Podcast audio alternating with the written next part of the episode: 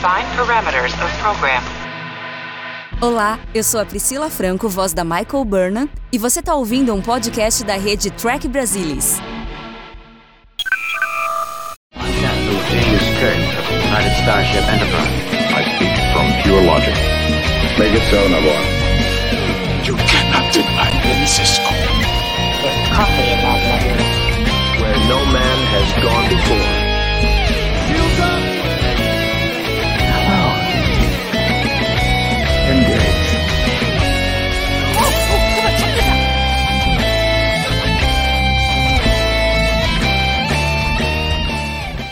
Olá, muito boa noite. Estamos começando mais um Trek Brasilis ao vivo. Hoje para discutir o oitavo episódio da segunda temporada de Strange New Worlds, Under the Cloak of War. Episódio pesadíssimo, episódio de guerra. E para bater esse papo comigo hoje, estão a bordo, como sempre, minha companheira aqui de Strange New Worlds, Mariana Gamberger. Boa noite, Mari. Como é que você tá? Tudo bem?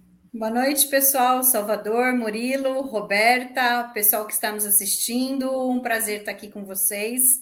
Realmente, esse episódio foi de deixar a gente pensando. É isso aí. E fazendo sua estreia nesta temporada de Strange New Worlds, tenho a dileta presença de Roberta Maná. Bem-vinda, Roberta. Boa noite. Boa noite, pessoal. Que bom estar aqui para justamente, né, o pessoal ainda estava brincando assim, ah, essa Roberta tem um santo forte aí, que veio justamente caiu para discutir um episódio sobre os Klingons. Tem o meu coração. Então, vamos lá.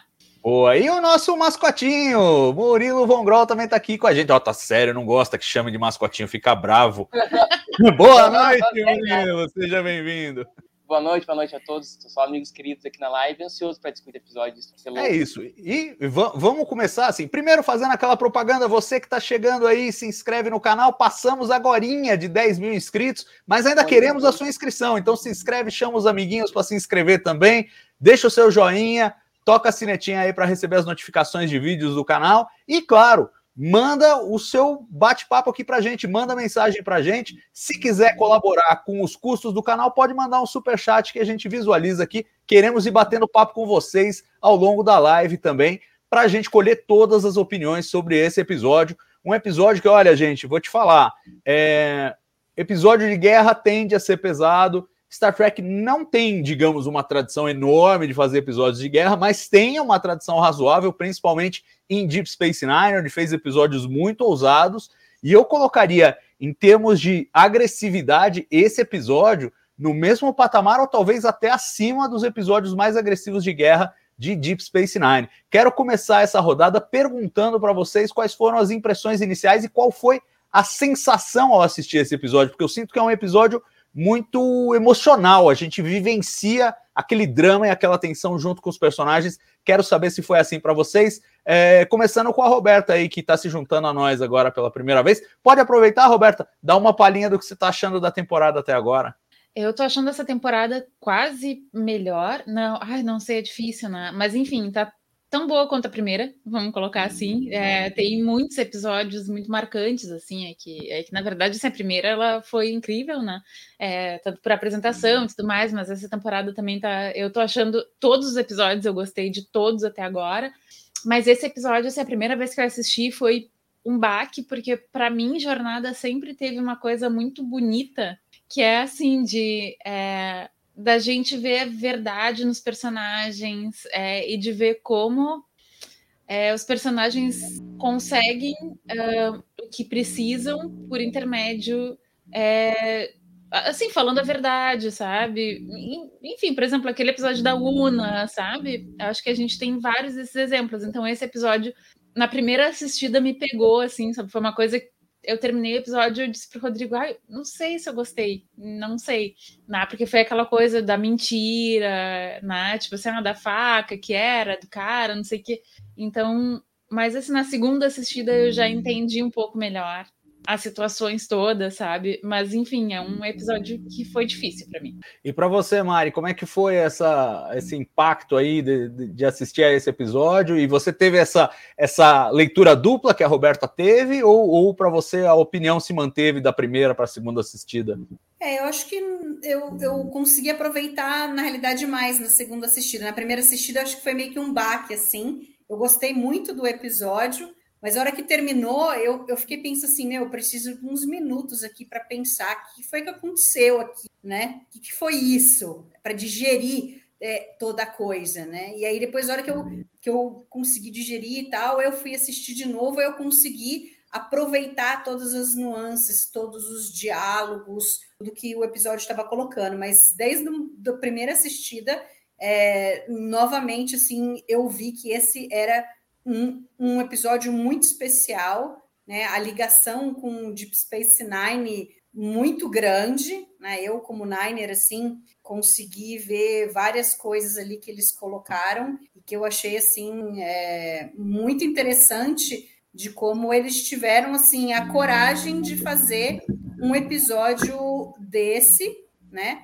É, e não tem como não pensar em The Pale Moonlight na mesma coragem que os caras tiveram para fazer aquele episódio, eu acho que eles tiveram para fazer esse daqui, por conta né, das consequências e do que a gente vai discutir, especialmente sobre o Mibenga. Mas assim, eu achei o episódio fenomenal, assim, é quatro estrelas de quatro, sem sombra de dúvidas. Boa. E, e, o Murilo, quando logo que assistiu ao episódio, me mandou uma mensagem, perguntou se eu tinha visto. Eu falei, ainda não vi. Ele falou: só, só vou te falar uma coisa, depois você me disse é. A impressão que eu tive é que o Akiva chamou todo mundo lá e falou: Ó, oh, é para fazer um episódio de Deep Space Nine, galera. Foi isso mesmo, Murilo? O que, que você achou aí? Dá a sua impressão aí do episódio, cara. A minha impressão foi muito similar com a da, da Mari, mas também juntando com algumas coisas da, da Roberta. Ele é tão não Star Trek quanto Deep Space Nine não é Star Trek. Eu, eu diria que é, então, assim, eu não posso aqui vir bancar um moralista dizer que isso, mas eu, Nine é minha série favorita de Star Trek. Então, se eu, se eu vou bater nesse episódio por não ser Star Trek, eu teria que bater em DS9 também. Como eu não bato em DS9, eu não vou bater em Under the Clock of War, porque eu acho que eles partem de uma premissa muito particular, que é a coragem de fazer algo diferente. É a coragem de fragilizar o personagem. Eu acho, inclusive, o, o, o Mibenga, o mais óbvio deles, que foi muito fragilizado nesse episódio, fragilizado do ponto de como a gente público enxerga o personagem. Mas eu acho que, por exemplo, também o pai, que foi um personagem que foi, foi fragilizado uh, com o episódio, que a gente muda a nossa perspectiva dos personagens demais com o episódio. De um modo geral, para tu fazer isso de coragem. A Mari citou Pale Moonlight, que eu quero nunca mais olhar para o Cisco da mesma forma depois de In The Pale Moonlight. Tu nunca mais olhar para o Mibenga da mesma forma depois desse episódio. A gente pode discutir aqui se ele tá certo, se ele tá errado, pode comparar. Eu até comparei com Salvador depois que eu vi o episódio, fazendo comparação de se era a mesma situação do Cisco que estava certo, estava errado. Isso, isso pode ser discutido. O que eu acho que é um, é um ponto básico, o episódio, dramaticamente, ele é excelente. Ele funciona 100%, ele é bem dirigido. Inclusive, pensando uma coisa que o Castanha falou no nosso grupo, e eu concordo integralmente, é flagrante a diferença de direção do episódio. Você pega os outros sete episódios, aquela direção de TV, corta, a diferença de intensidade, do ritmo. O episódio é praticamente um bottle show. Um bottle show e óbvio depois das cenas de guerra, né? Como ele é.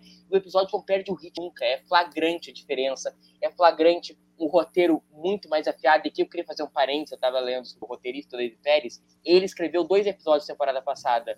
House the Wonder e Memento Mori, que na minha opinião são os dois melhores roteiros da temporada passada, são esses dois episódios. E aqui traz o melhor roteiro dessa temporada, apesar de não ser que continua sendo Tomorrow, Tomorrow, Tomorrow.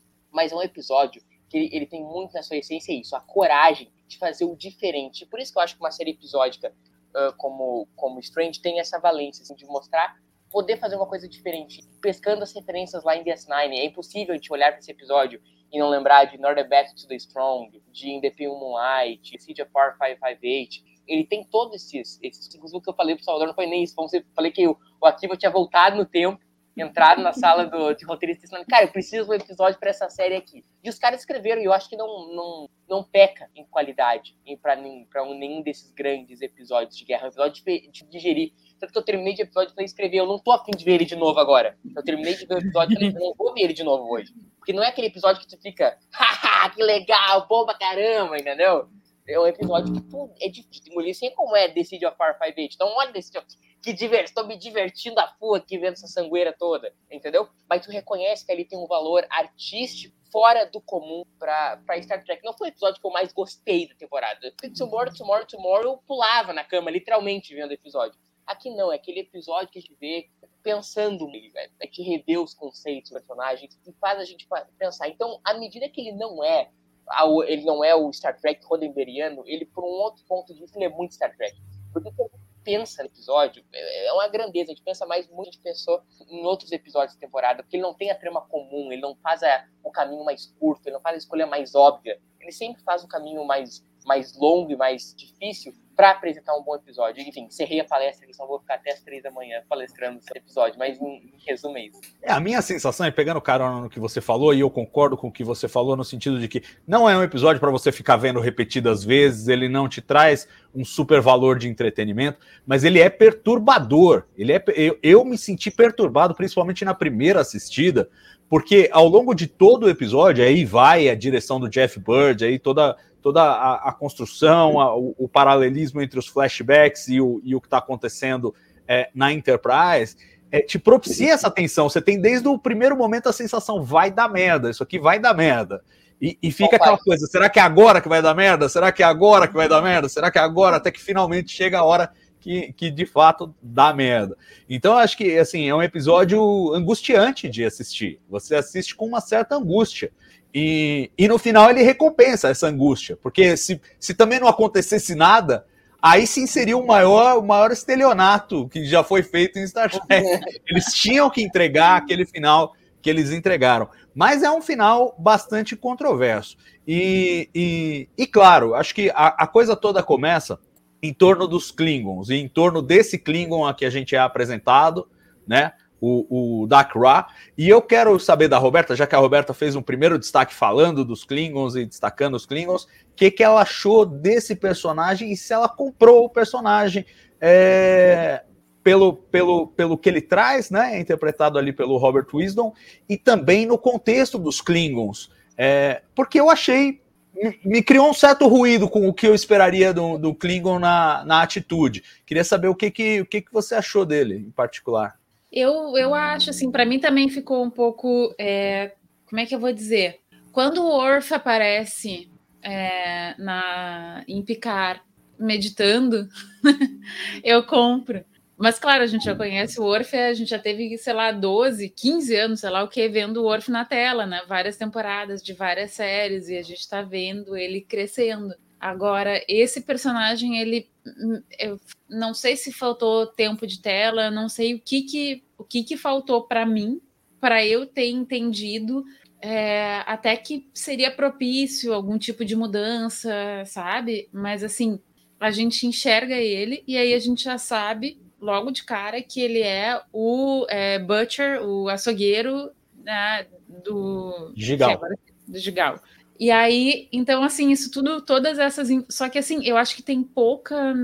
Para mim, pelo menos, colou pouco aquela ideia de que antes de ser o, açougueiro, ele era um cara que, né, que tá brigando pela paz e tudo mais. Para mim, essa informação colou menos, talvez seja por causa né, do, é, do, do, meu cérebro é, antigo, que está lá sempre mais ligado na, na, no, no, perigo, mas enfim, para mim colou menos a coisa da paz do que a coisa do, do açougueiro. Então, assim, hum, é, não sei, assim, para mim não, ele não, não pareceu um cara especialmente uh, ligado, uh, uh, diplomático, sabe?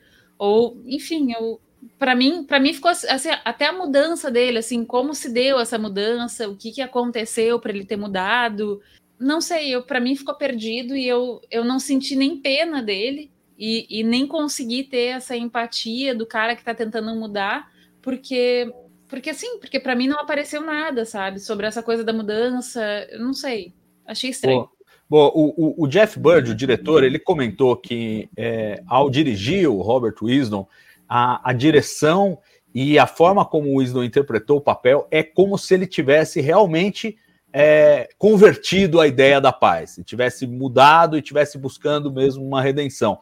Mas eu tenho a mesma sensação que você, Roberta, e em nenhum momento eu me convenci de que isso era verdade. E aí pergunto para Mari, depois vou perguntar para o Murilinho a opinião dele também. Mas assim, você, Mari, tem a sensação de que essa ambiguidade é uma parte importante da construção desse personagem e é o que torna essa tensão mais palpável. E, e, eu acho que a gente não ter pena dele é bom, eu acho. Né? Nem admiração, nem pena eu, eu acho que é bom. E ao mesmo tempo a gente vê personagens em tela que, ora, é, retratam admiração, principalmente ao Rura. O Rura parece entusiasmada com a presença dele, com o histórico dele, o que ele fez, e gente que se opõe, claro, mais visceralmente a Ortegas, a Chappell e o Mibenga. Queria saber como é que você fez essa leitura e qual é a sua leitura pessoal dele. Se você acha que ele se redimiu, que ele realmente buscou, agora ele é um Klingon pacifista,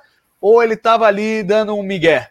É, eu, eu acho que eles cri, que, é, queriam criar todo um clima para realmente parecer que o cara tivesse se convertido. Não é à toa o, o estilo do cabelo, a roupa dele. Você olha para ele e você não tem medo dele. Diferente de outros Klingons que você olha e você tem um certo medo e receio. Você fala, meu, isso daí é um Klingon, né?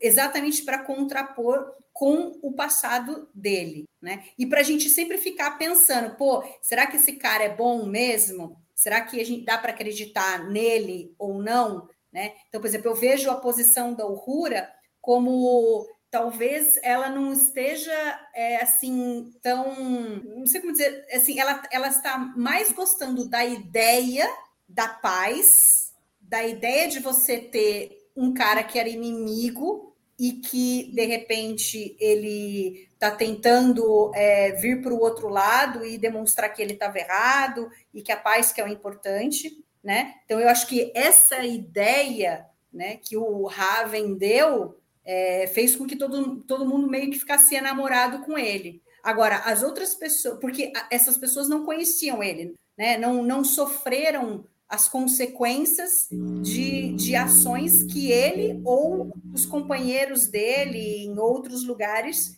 fizeram durante a guerra, né? Então aí a gente vê do outro lado, por exemplo, a Ortegas, é, que ela não, ela, é, ela não quer acreditar que ele pode é, ter, ser bom, que ele é, achou que fez errado e que ele, ele agora o que ele prega realmente é o que ele acha.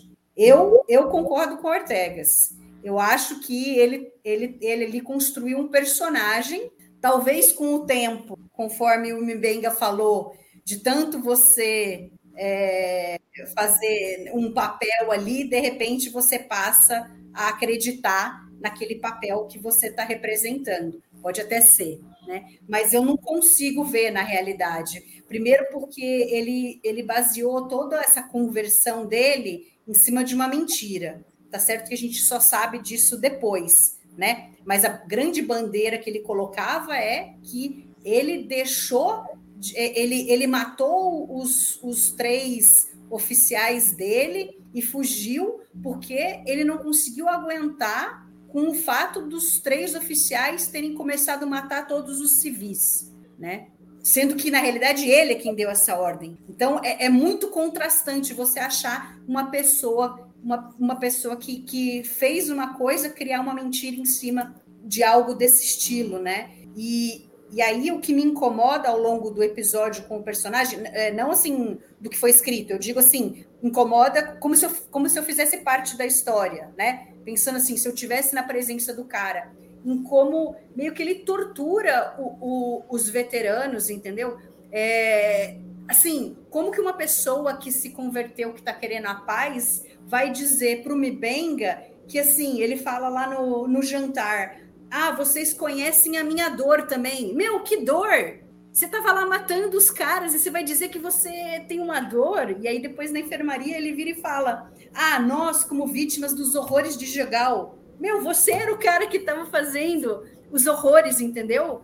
Então, assim, é muito difícil você vendo, você pode acreditar na ideia, mas eu não comprei a sinceridade dele. Não comprei. Eu acho que ele, por algum motivo ali, ficou muito mal, fugiu. Então, talvez, se a gente pensar na honra de um Klingon, né, a covardice dele de fugir e largar os três caras ali, não é condizente com um, um, um, guerreiro Klingon. Então, eu acho que ele meio que ficou mal ali, falou, não, vou, né? E, e, e, não sei se ele tinha uma segunda intenção, a gente nunca vai saber. Não sei se os escritores tinham essa intenção, mas eu acho que tem essa ambiguidade aí. Se você quiser acreditar que ele é é um cara bom, você tem elementos para acreditar que ele é um cara bom, que foram falados ao longo do episódio, o pai que, pô, a pessoa não tem direito a uma segunda a uma segunda chance, né? Ou você pode não acreditar no cara pelos motivos que eu coloquei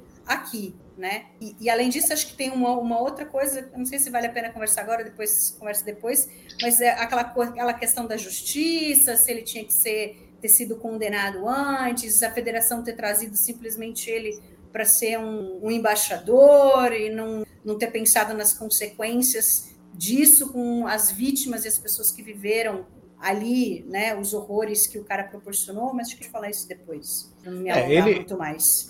Ele, ele se fazendo de vítima ganhou o momento carimbo do Gu Ducati, né? O Ducati era assim, né? Ele sempre, ah, vocês não sabem o que eu passei, eu tentava ajudar. Não, mas é, é, o Ducati, é o herói da própria história, né? É, é. é mas nesse caso. Mas o Ducati é charmoso, Ducati... você gosta do Ducati? Não, é. eu odeio o Ducati. E o Ducati era convicto. Eu acho que ele, ele acreditava na história ah, que sim, ele contava. Esse cara sim. não, esse cara eu acho que ele é um covarde e um oportunista. E eu acho que ele tinha que ter sido interpretado da maneira que foi, de maneira sincera, porque se ele desse uma piscada para a câmera dizendo eu sou um covarde um oportunista, acaba a magia do episódio, pelo menos nesse aspecto. Porque a gente tem que ter a dúvida, porque é a dúvida que sustenta a coisa toda. Você fala, esse cara tem que morrer ou não tem que morrer? Esse cara tem que pagar ou não tem que pagar? Esse cara não sei o que, não sei o que. E se você tem a certeza, se ele dá uma piscada pra câmera e te conta, é, não, eu tenho que morrer mesmo, que eu sou filha da puta, acabou, acabou, acabou a, a, magia do negócio todo. Né? então, acho no que... final, né? Porque a hora que o, o Mibenga é, desmascara ele, é, talvez ali pudesse ter alguma coisa. Não, mas ninguém. Mas aí era para salvar. Aí, aí eu acho que o prejuízo seria, seria para o Mibenga. sim. Que aí fala, ó, tô te dando o passe livre aí, pode matar o cara e tudo bem. Eu acho que não, não, uhum. eles não deviam fazer isso. Eu acho que eles foram corajosos na ambiguidade, na ambiguidade que construíram em torno desse personagem e em torno da escolha que o Mibenga faz. E, e, a própria, né? Eles botaram atrás do vidro ali, ninguém viu direito o que aconteceu. Então, assim, eles, eles quiseram ser ambíguos até o final e eu acho que isso é, faz parte da mágica. Murilo, quero te perguntar, quero ouvir sua, sua opinião sobre o Ra aí e, e, e, te perguntar justamente sobre o nível de sinceridade que você viu nele ou não. Cara, primeiro que, de novo, aí é a qualidade de roteiro do episódio. É, eu passei o episódio inteiro angustiado. Não, do bem. Agora eu sei que ele é do bem. É, não, não é, não é. Aí depois, não, é, e tu fica nessa o episódio inteiro. Tu fica sem saber direito para que lado tu vai angustiar. Me, me, me, diz logo quem é esse cara. Porque é, é, um, é, o troço vai te angustiando de acordo com o episódio. Aí, depois do episódio, algumas vezes, a leitura eu faço, que ele é o seguinte. Ele criou um personagem, que é, que é o embaixador pacífico, mas, em contrapartida, ele quer ser aquele personagem. Ele não pretende, ele não, eu não, eu não vejo nele uma segunda intenção, ele vai dar um golpe, entendeu? Ele quer ser aquilo ali o resto da vida. Ele quer viver naquela mentira o resto da vida dele. Ele tá super satisfeito com aquela imagem, ele quer vender aquela imagem. Eu acho que ele, a parte sincera dele, tipo, ele, por ele, ele quer fazer tudo aquilo com o Mibenga. Ele não quer, tipo, fazer aquilo ali pra matar o Mibenga, porque ele é. Eu acho que ele, o que ele se propõe a fazer, ele quer fazer de fato mas porque ele criou um ele criou um personagem que não existe. Todo mundo sabe que ele não, não é o açougueiro de Gal, ele é o covarde de Gigal mas ele montou um personagem que nele, que ele quer acreditar no personagem, que ele, meio que a, a Pélia fala pro, pro Boiler no episódio passado, que ele quer fazer tanto Sim. aquele personagem que um dia ele vai virar aquele personagem. E não duvido que ele possa ter ali com o Pike, que é o faz as maiores cagadas do episódio, na minha opinião, ele, ele tá conversando, até contando ali de várias coisas que ele fez pela paz na federação e tal. E de fato, ele pode ter contribuído aqui e ali no, na paz federal e imagino que fosse planejamento. Eu não acho que ele foi para a enfermaria do, do, do Mibenga para torturar psicologicamente o Mibenga. O ponto é que ele sempre foi aquele cara. Eu acho que é isso que o episódio uh, conversa sobre assim. Pro Mibenga ele jamais poderia ser aquele cara. Para Shepo ele jamais poderia. Entendeu? A, o pós-guerra é uma doença que não tem cura. Eu acho que isso é um pouco do. E aí eu lembro de conversar contigo isso depois do episódio, que a gente aprende lá em DP, um DP Light, não, em It's Only a Paper Moon, que tem cura o do Nog, o pós-guerra, mas o do Mibenga não tem. E ele prova isso no episódio, chamando uma lição que, para mim, é, é, clara de uma pessoa que está doente. Um oficial de uma, da Frota Estelar, normal, normal, mas enfim, tem um momento para debater. É, mas, exato. A gente, a gente vai falar sobre isso. Aliás, a minha tentação era jogar essa pergunta logo de cara, mas aí a gente vai entregar o filé assim, não. É, não, vai a entradinha, tal, um pãozinho. Aos poucos a gente vai chegando no prato principal, mas sem dúvida que esse esse é o, é o, é o prato principal. Agora, fala, fala, Murilo. Não, dizer que a minha impressão é essa, é um personagem que ele interpreta, mas ele quer ser. Não é um, um ele não é um cínico, entendeu? Eu não acho que ele seja um cínico. Eu acho que ele quer de fato ser aquele cara, entendeu? Só que ele, ele é o covarde gigal. É, eu, eu acho o seguinte, eu acho que ele, ele é um oportunista, e como um oportunista, ele encontrou nesse personagem que ele criou uma possibilidade de prosperar, assim como ele havia prosperado antes como o, o, o general lá de batalha perante os Klingons durante a guerra. Então ele só trocou de roupa, digamos assim. Mas é. E, e, aí, claro, eu, eu também acho que não existia nenhum plano por trás dele. Ah, não, eventualmente eu vou voltar para os Klingons, eu vou ferrar a federação, eu vou. Não. É simplesmente, bom, aqui eu tô tendo uma vida boa. Depois de ter caído lá, aqui eu tô tendo uma vida boa e, e assim eu quero continuar. E para isso eu tenho que vender essa personagem. E você mencionou a frase da Pélia no episódio passado. O Mibenga, o próprio Mibenga, é, ecoa essa frase nesse, nesse episódio, né? Sim. Microcerto mandou um superchat pra gente. Obrigado, Microcerto. Ele fala que capítulo fantástico. O melhor em mostrar horrores e traumas da guerra em Jornada nas Estrelas. Selo Deep Space Nine. É verdade. Você tem toda a razão. É por aí mesmo. E por falar nesse, nesse aspecto de mostrar traumas e horrores, queria perguntar para vocês um pouquinho da estrutura. O que, que vocês acharam da dinâmica e, e, em particular, do uso dos flashbacks? Se a trama em flashback funcionou para vocês como deveria funcionar e se é, de certa forma, um resgate do trabalho da Guerra Klingon, que Discovery, apesar de ser o tema da primeira temporada, acabou sendo uma coisa muito periférica. E aqui a gente tem realmente o primeiro mergulho na Guerra Klingon. É a, é a primeira grande exploração da, da Guerra Klingon que a gente vê. Vou começar com o Murilo, que falou pouco da última. É, eu não concordo, eu acho que é justamente. Eu acho que Discovery, assim como ela faz com a maioria de suas tramas, foi um pouco de presa. Ah, vamos inverter espelho. É, é mais legal que contar a guerra que a gente abriu aqui né, nos primeiros episódios. Não vamos mostrar que. Então eu acho que ele resgata uns poucos contra a série para trazer aqui com esse ar de Space Nine, assim, esse ar de Warfare Discuti muito assim, no episódio, com, com aquela violência gráfica, por exemplo, de Northern Battle. Puta, aquela cena da. Uh, qual é o nome daquele procedimento que ela faz no coração do cara lá? O... Ela... Ah, não tem um nome isso. Não tem um nome, ela simplesmente estava fazendo o coração bombe... é, fazendo o coração bater, né? Ela estava bombeando o coração do, do Alferes ali. E, de novo, é aqueles, é aqueles diálogos que ecoam demais a Guerra do Domínio. Puta, eu entrei pra frota pra ser explora... ah, explorador e tô aqui dando tiro, entendeu? Não foi para isso que eu entrei na Frota Estelar. E DS9, se tinha um lugar que eles poderiam fazer isso, é na Guerra Porque não tá tendo guerra na timeline atual de Strange. Mas essa decisão de tu voltar e de tu contar boa parte do episódio na guerra é fantástico. E, e mostra com muito mais peso que qualquer coisa na guerra uh, foi feito lá em Discovery, que foi sempre aquela coisa ampassando. Por exemplo, eu acho que tem uma, uma cena nesse episódio que deixa a moralidade do Benga mais, uh, mais em conta do próprio assassinato. Cara, quando ele, quando ele mata o Alferes lá no buffer do transporte. Cara, eu acho que ele poderia ter pensado 15 segundos a mais naquela decisão ali. Mas o, o lance da guerra, o lance da. E eu acho que o episódio é muito eficaz nisso, que ele mostra que na guerra os caras estão em outra, outra realidade, outra vibe. Ele fala tudo que ele fala pra chefe. Eu, eu queria vir pra guerra sem mudança mas não tem como eu vir. Então, esse resgate para Guerra Clima e fazer o episódio em duas timelines, um flashback e um tempo, eu acho que foi, foi incrível. E aí, de novo, tocando no ponto como no começo, a direção muito certeira nos cortes, assim, é, é, flagrante a pegar uma direção como a do episódio passado, nada contra o Frakes, adoro o Frakes, mas que é uma direção assim meio Agents of S.H.I.E.L.D., sabe, tipo, pá, pá, pum, e feito realmente uma, uma, uma direção caprichada no ritmo, super intenso, um roteiro mais afiado, realmente foi um episódio muito valor artístico, né, muito assertivo nas escolhas que ele fez nesse sentido, sabe.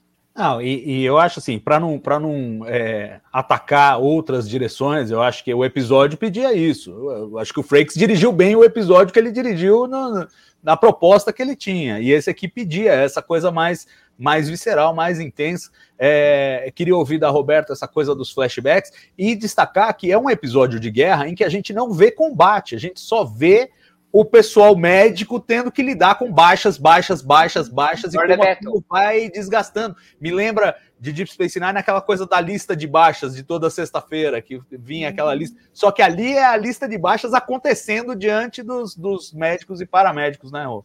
E o pior é o cara ir lá arrumar o cara, né? E aí daqui a pouco ele vai para ser bucha de canhão, né? É tensíssimo isso. É, não, mas assim, a questão dos flashbacks eu, eu, eu gosto, acho um bom, é, uma boa forma, né, de, de entregando aos pouquinhos, assim, as, no final das contas é mais para isso que serve nessa questão, assim, dos flashbacks. Então, tu vai entregando aos pouquinhos a história. É, eu estava muito curiosa, por exemplo, para saber o que, que era aquele aquela coisa que, que a Chapel e o Mabenga se injetaram no, episódio passado, né? Eu até assim achei estranho, assim, mas se, se tem uma substância dessas, primeiro, como os Klingons não não vão atrás para fazer um negócio igual, né? É, como é que isso não é mais usado na federação? Então aqui é, foi explicado isso por meio do flashback, né? Então assim, eu acho que é uma é, é uma alternativa interessante. Realmente acho que a história teria ficado mais sem gracinha, assim, se ficasse toda cronológica. É, mas sim, acho um pouco bastante usada, assim, né? É uma coisa que é muito comum já, já tá muito comum, mas enfim, acho que tem tantas coisas que são muito comuns no cinema e que servem bem para a história, eu acho que gostei, assim. E, e uma coisa interessante, Mari, é que a, o próprio, a sequência de flashbacks, eles são quase como um episódio à parte, né? Porque ele, ela tem um arco próprio, não é só tipo Mibeng e Sheppel vivendo os traumas do, da linha de frente. Não, tem o arco, a coisa deles salvarem o Alferes, que está praticamente morto. Aí eles, é, depois que o Alferes começa a se recuperar, Mibenga tem uma, uma conversa bacana com ele, tem uma aprofunda um pouco o conhecimento dele, ele se mostra angustiado por estar na linha de frente, e o Mibenga o convence da importância do que eles estão fazendo ali. E depois, quando tem uma missão suicida, ele vai e aí o Mibenga tenta tirar ele, desconvencê-lo né, de tudo que ele tinha falado. E eu acho que é, é, um, é, um, é um negócio muito eloquente do como os valores na guerra eles são contraditórios entre si, porque é um negócio tão brutal, tão desumano, que às vezes você fala uma coisa certa e fala outra coisa certa, mas elas não conversam entre si, elas são contraditórias, e, vai do momento, e vai da pessoa, e vai da situação, e vai do, do trauma. E eu acho que é, essa sequência de flashbacks constrói muito bem essa narrativa paralela, não, Mari? Não, com certeza. E eu acho que o ritmo é, é, compatível de uma com outra. A coisa vai se escalando. Da mesma forma que a coisa vai se escalando nos flashbacks, que cada vez mais eles vão, vão colocando à prova várias coisas que vão acontecendo ali, na Enterprise isso também vai acontecendo, né? Cada vez mais a presença do, do embaixador Ha vai se tornando mais sufocante, e cada vez mais no flashback você vai vendo que a coisa vai dar errada. E aí as duas se convergem no final, quando a gente descobre é, que na realidade foi o Mibenga que matou os três oficiais e não o embaixador. Né? Então, eu acho que foi extremamente bem construída essa sequência de feedback. Até lendo a entrevista do diretor, ele colocou várias coisas que eu achei muito interessante, porque foi um episódio, me pareceu, assim, do, do que ele falou, me pareceu ter sido um episódio muito colaborativo, porque os atores pesquisaram muito, porque era algo muito específico e muito especial, então, eles foram ver todas essas coisas de estresse pós-traumático, dessa questão de uma guerra quando você está fazendo triagem, e eles traziam as coisas e sugeriam coisas e eram decididas junto com o diretor e com, e com o escritor. Então, várias coisas foram ali meio que sendo colocadas enquanto a coisa estava sendo é, gravada. Então, eu achei isso muito interessante, porque eu acho que isso enriqueceu para caramba essa parte da história, né? Aí, por exemplo, o que o Murilo falou lá, de, de que talvez o Mibenga tivesse que ter esperado uns 15 segundos para bater e apagar o, o, o cara que estava no buffer. É triagem na guerra. Esse cara aqui, ele não tinha muita salvação. Você precisava de muito esforço para salvar o cara. Agora vem vindo um monte de gente ali que talvez eu possa salvar com mais rapidez mais rapidamente. Então, esse cara tem que ir embora para que eu possa salvar essas pessoas. Para a gente que não trabalha com medicina, talvez seja uma coisa meio que seja impossível a gente pensar nesses, nesses termos, né? E, e o Mibenga fala isso: a gente está aqui para salvar vidas. E, infelizmente, ele ter que é, deixar de, de não salvar uma significava, na realidade, salvar outras, né? Então, eu achei muito interessante o que eles fizeram é, nessa parte. Eu acho que enriqueceu muito a história. Eu acho que, não, realmente, como a Roberta falou, não teria muito sentido a história só na Enterprise, sem a gente saber na, o que. O, a vivência do Mibenga e da Chapel na, naquela lua, entendeu? É, não faria sentido nenhum com eles odiarem o, o, Klingon ali, se a gente não soubesse, não, não sentisse na pele o que eles sentiram ali. Acho que isso foi fundamental. Até porque, né, Mari, acho que eu não sei se, se é a sensação de todos de, de todos vocês, assim, mas a minha sensação é que mesmo vendo tudo isso e mesmo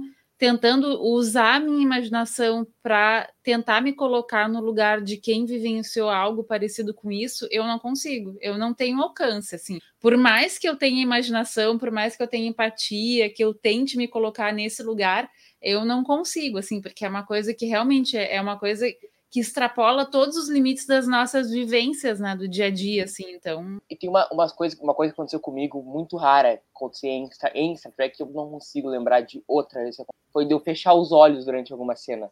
A cena da Sheppel bombeando o coração, não, eu, não, eu vou esperar a próxima cena para voltar a olhar. Não, a cena, a cena anterior é até mais forte, né? Porque a hora que ela tá conversando com o Mibenga, fala, a gente, né, we got this, a gente consegue. E aí, a hora que corta o né? flashback, né? espirra sangue na cara dela. Né? Exato, então, graficamente, e, e, o engraçado foi o que o Salvador falou, não tem um tiro dado durante o episódio inteiro. E ele consegue ser graficamente mais pesado dos mais pesados de DS9. Tipo, eu, eu olhei, eu acabei de terminar de rever DS9. Teve nenhum episódio que eu fiz assim, entendeu? E aqui eu fiz, entendeu? como ele é graficamente exposto. É, não, de fato é, de fato é. E, e eu acho assim, no, no, o Mibenga ter parado 15 segundos não teria mudado em nada a decisão que ele não, tinha que tomar ali naquele momento no teletransporte. Mas o que eu acho que é interessante é que ele enfatiza no personagem como ele automatiza isso, como ele desumaniza, porque é o único jeito de sobreviver. A Roberta estava falando que a gente não consegue se relacionar com aquela, com aquela, mas é aquilo. Você tem que se acostumar com pessoas morrendo o tempo inteiro e, e se mutilando e se destruindo e se e aí vira uma questão matemática. Fala, eu preciso tirar esse cara porque vem oito, e eu preciso ver se eu consigo salvar uns três ou quatro ali dos oito que estão vindo. Não tem muito o que ele pensar. Eu acho que a Shepel, a Shepel faz o papel ali da, da, da audiência, que ainda não perdeu a sua humanidade, que fala: não, peraí, calma, ô, oh, calma. E ele não. É isso. É isso, é, é, é, a matemática simples e cruel da guerra. Uhum. Eu preciso matar esse para salvar três ou quatro. Mas, então, ele não poderia ter transportado junto o cara? Ele tinha que eliminar o cara do buffer? Não, porque ele tinha que transportar de novo para ali, tirar ele dali para poder transportar os outros. Aí o cara ia morrer, porque não ia dar tempo de salvá-lo, entendeu? É porque depois. O cara, de novo, lembrando, lembrando, novo lembrando a, a, a, a, natureza gráfica do episódio, o cara tá com as vísceras meio para fora é. na hora que ele é teletransportado os, a primeira é, vez. Ele falou que os, os, órgãos principais estavam todos afetados, né? Então não é assim, não tinha e, jeito, e o né? Balok falou lá, né, que eles não têm o regenerador interno. É, não tinha o regenerador de é, órgãos. Não tinha regenerador, nada, né? É, então. e, e, tem outra coisa interessante desse flashback, é que ele engrandece as histórias passadas que a gente até tinha ficado lá em Broken Circle um pouco meio com o pé atrás, com a história desse, desse soro super mágico que fazia os caras ficarem fortes, e aí foi muito legal que aqui é, a gente soube da origem. Então, quer dizer, durante a guerra foi se criado isso daí, pelo que eu entendi, pelo próprio é, Mibenga, ele desenvolveu, né? que era uma adrenalina misturada com a capacidade de fazer com que as pessoas não sentissem dor, para que os soldados pudessem lutar, porque realmente os Klingons são muito mais fortes do que do que um humano normal. Então é, era, era muito dispare, né? Ali a luta, e isso daí igualava a luta, só que eles logo perceberam que é, seria em detrimento do, do, das pessoas que então. usassem. Eles cortaram o tal do protocolo 12, né? Mas o Mibenga guardou ali uns negocinhos com ele, né? Ele... O, o, o, Mari, e outra coisa que super ecoa of 558, que é o seguinte, quando eles entram lá, o, o Balok fala para eles lá que não, não tem nada, que, desculpa, Salvador, vai ser Balok, eu não, nem lembro o nome do cara. Uh, e aí o Balok fala que não tem regenerador e tal, e vai fazer um esquema. Isso me lembra um pouco do The Siege of 558, quando o Cisco entra lá e a mulher que tá comandando fala Porra, eu tô ligando para o celular todo dia pedindo os troços, os caras não me mandam. E uhum. não mandam substituição. E o Cis falou: não vão mandar, filha. É isso aí. Não, a frota não consegue atender todo mundo. E é um pouco disso ali, tipo assim, a frota não consegue dar atenção para Balok e seus amigos ali. Então eles estão de fato uhum. sem o regenerador dos troços e se virem, entendeu? E, então e é, é outro... é, pesado. Porque a frota é aquela coisa que a gente imagina, né? O, o supra-sumo da moralidade intergaláctica, mas às vezes não dá para ajudar todo mundo, às vezes vai ficar sem regenerador. Não, é porque você não tem como repor tudo ao mesmo tempo, né? A gente imagina ali que eram muitas frentes, então algumas estavam sofrendo mais do que as outras, né? E, e o negócio do teletransporte que a gente tinha visto que o Mebenga fazia com a filha dele, né? Então a Total. gente viu aí, então eu acho que foi bem interessante eles trazerem essas duas coisas. E da próxima vez que alguém desconfiar de alguma coisa que tá meio esquisita no episódio, confia, confia no pai que ele no fim vai colocar lá depois de novo, entendeu? Os caras não estão brincando em serviço, né? Agora- eles, eles assistiram os episódios de Deep Space Nine, os atores, diretor, escritor, assistiram para para colocar elementos ali que, que foram né, de episódios muito interessantes, muito bons, e que, você- apesar de você enxergar essas coisas neles, não é uma repetição. Ele é muito diferente ao mesmo tempo. Ele, ele se propõe a fazer coisas muito diferentes do que os outros fizeram. Achei isso, assim, fantástico. Não, e ao mesmo tempo você vê que o, o- o roteiro do David Perez faz, faz uma força danada para dar essa piscada para os fãs que conhecem Deep Space Nine e falar, ó, isso aqui. Então, a, a coisa do Jambalaya, a coisa do da Alferes, eh, né? Tinha uma Alferes que era da Lua lá no, no episódio de Deep Space Nine, acho que é do The Siege mesmo. E, no, e aqui também é, é, o Alferes é da Lua. Então, assim, tem uns paralelos. Desculpa? O Ractadino. É, o Ractagino, enfim, tem, tem, várias, tem várias coisas aí que gritam Deep Space Nine, que é assim, para quem tá assistindo e não viu Deep Space Nine, não percebe nada. Mas para quem manja de Space Nine, fala, ah, esses caras, eles estão eles sabendo, eles estão ligando as coisas aqui, eles estão dando uma piscada para nós. E por falar em piscada, antes que o Murilo continue chamando o rapaz de Balok, é, é o nosso glorioso Buck Martinez interpretado por ninguém menos que Clint Howard, né? Que fez o, o Balok na, em Corbomite Maneuver lá da série clássica fez vários outros papéis, inclusive um em Deep Space Nine, fez um em Enterprise, fez um em Discovery, agora sua quinta série, seu quinto episódio, num espaço de 56 anos. É, O que, vocês acharam da, do, do Clint Howard no episódio? Foi aquela, aquela, aquele impacto de ah, o Clint Howard! E isso tirou vocês do episódio? Vocês gostaram, desgostaram? E o que, que vocês acharam do, da atuação dele em si, Roberta? Eu gostei, para mim tirou do episódio, sim. Foi aquela coisa, tipo assim, olha. Eu, só que eu, enfim, quem, quem, quem já, já viu muitas lives comigo já deve lembrar que eu devo ter falado em algum momento, que eu não lembro, eu sou péssima com fisionomia. Então aqui em casa tem uma brincadeira, tipo assim, o Rodrigo olha para mim assim, "Tu sabe quem é essa pessoa? Eu fico enlouquecida, assim, porque às vezes eu vejo alguma. Penso assim, mas eu conheço. De onde será? Então, tipo, aí eu ainda fiquei em tempo assim. Não, mas calma, esse é da série clássica, sabe? Tipo, eu- aí eu, aí eu paro o episódio, vou pro MDB até descobrir, aí eu não consegui. Mas sim, é porque na verdade ele tem um rosto muito muito peculiar, né? E, e quase, né, quase é, é quase cômico assim. Então, na segunda assistida, quando eu já tinha apaziguado meu coração e já sabia de quem se tratava, aí eu consegui entrar na vibe. Não, calma, isso aqui é guerra. Esse cara, ele pode ter a cara que ele tiver. Mas sim, me tirou um pouquinho do episódio. E, e- e você, Mari, o que, que você achou? E assim, é, eu acho que ele tem a viés cômica, mas, mas. E ele faz, no episódio ele faz, só que é assim. É tão cômico quanto possível diante das circunstâncias, mas ele tá sempre com um comentário sarcástico, com uma coisa tipo, ó, a gente vai pedir, mas ninguém vai dar o negócio e tal, e não sei o quê. Eu achei bem escalado, mas é inevitável, como a Roberta falou, ter essa primeira reação de, ah, é o Clint Howard. Que no, em Discovery, quando ele faz Discovery, é muito legal, porque ali é um papel 100% cômico, que ele faz o Orion lá que tenta roubar o negócio da Tilly, faz ela cheirar o negócio cinza de vulcão lá tal. Então já é uma cena totalmente esdrúxula que casa bem com ele. Aqui não, aqui ele faz um papel sério, né? Ele faz um papel sério, mas tem um pouco essa veia cômica. O que, que você achou? Eu vou ter que confessar que eu não percebi, né? A pessoa aqui também Não não, reconheceu? é tão... Não, a pessoa não é tão versada assim, entendeu? Lá em past tense, aí de hora que eu li, eu falei, ah, esse cara que fez o bala, ah, beleza, né?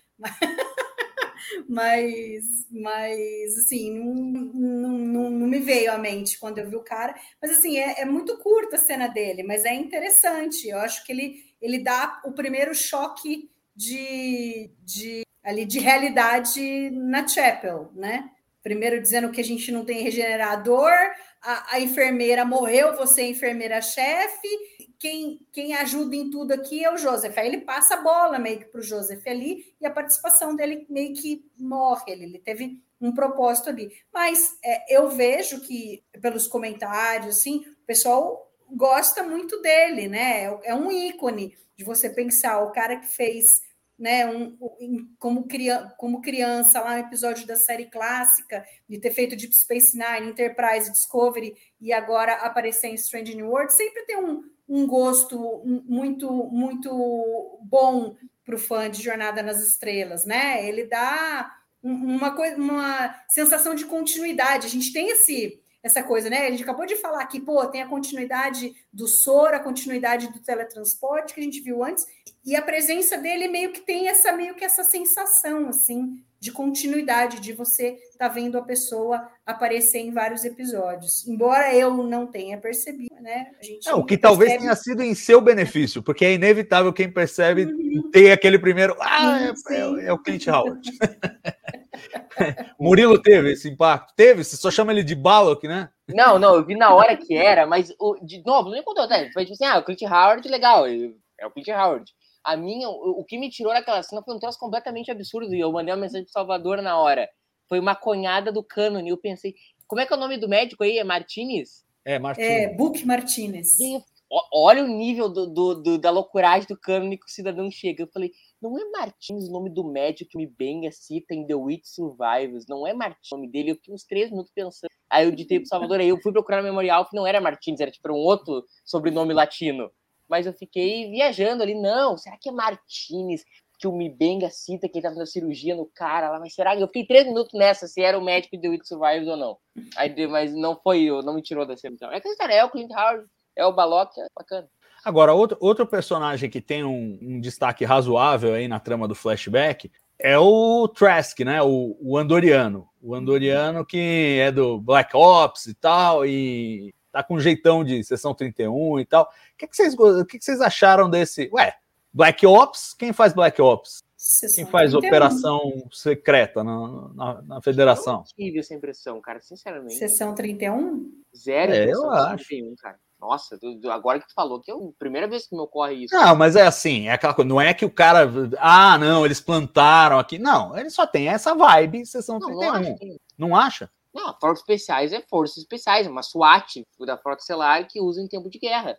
É, então, mas é, é forças especiais é a tradução. Lá eles falam Black Ops, que não, é não. tipo operação, é aquelas operações secretas, tal, que ninguém, ninguém não, sabe nada. Mim, não. 61 é o cara que bota o, é, é outra coisa. 61 não manda soldadinho pra guerra.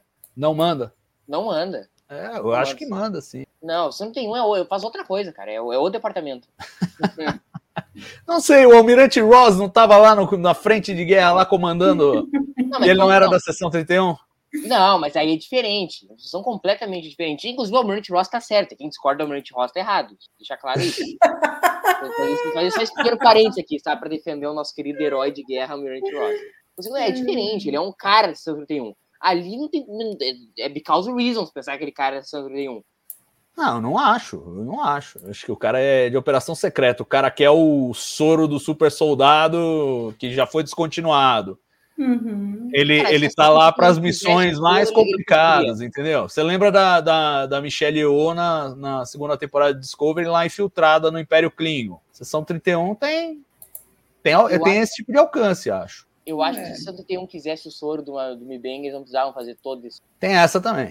Esse não, é um não dá mandar um cara pra guerra, para o cara pressionar o Mibenga e desistir o Mibenga e não falar, ah, vamos pra guerra então. Não vou lá voltar. Não menor sentido, cara. Isso, Mas enfim, eu, eu queria perguntar o que, o que vocês acharam do personagem, só discutimos o aspecto não é da sessão 31. Quero saber o que você achou, Murilo.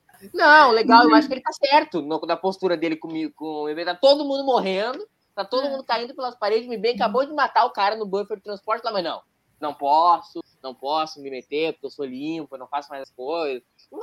Ele tá certo em pressionar o Mibenga pro Mibenga ajudar. Os caras estão tomando-lhe um laço violento na guerra, ali no, no, na lua de Gigal. Eles precisavam do, do Mibenga, que aparentemente é essa versão século 23 do O'Brien, o herói de guerra que depois virou, no caso do O'Brien engenheiro e o Mibenga médico. O, o personagem funciona assim, quase como ecoando o público, tipo, vamos fazer uma coisa, irmão, vamos lá? Entendeu?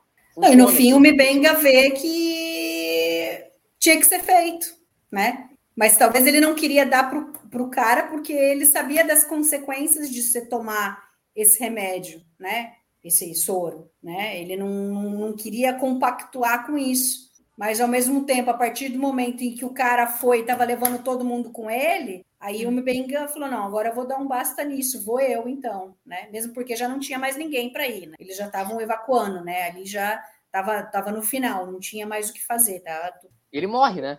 Eu acho, Sim. é, eu, mas eu acho que o que mudou, mudou ali a chavezinha para ele foi quando começou a chegar criança Também. machucada.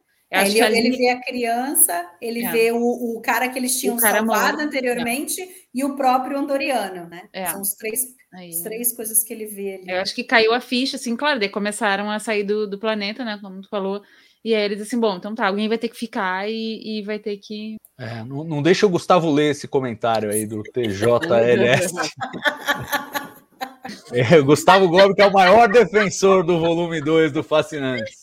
Eu não vou nem dizer que a gente já tem, tipo, que tipo de texto que a gente podia escrever, mas eu, vocês não viram de mim. Né? É, vamos não, falar do episódio aqui, vamos falar do episódio. Eu vou o novo livro do Trek Brasil. Esse que eu vou anunciar. Eu vou anunciar. Gurizada, o Salvador quer esconder, mas eu vou anunciar. Não, não começa, não começa. Com Wesley, vida e obra. Estaremos lançando em novembro.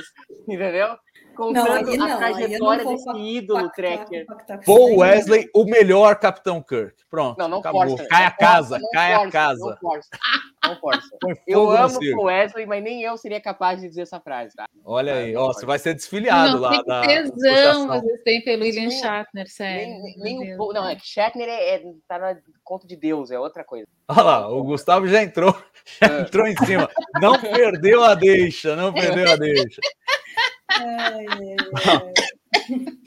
Eu acho, que, eu acho que era um fake o, o TJLS do Gustavo. Ele criou só para é, falar disso, entendeu? Ele, ele jogou várias mensagens para dizer é o ali. povo que está pedindo. É, é, é. Não, o povo clama, o povo clama, basta Lorde. Agora é o seguinte, voltando para o episódio, depois desse parênteses aí.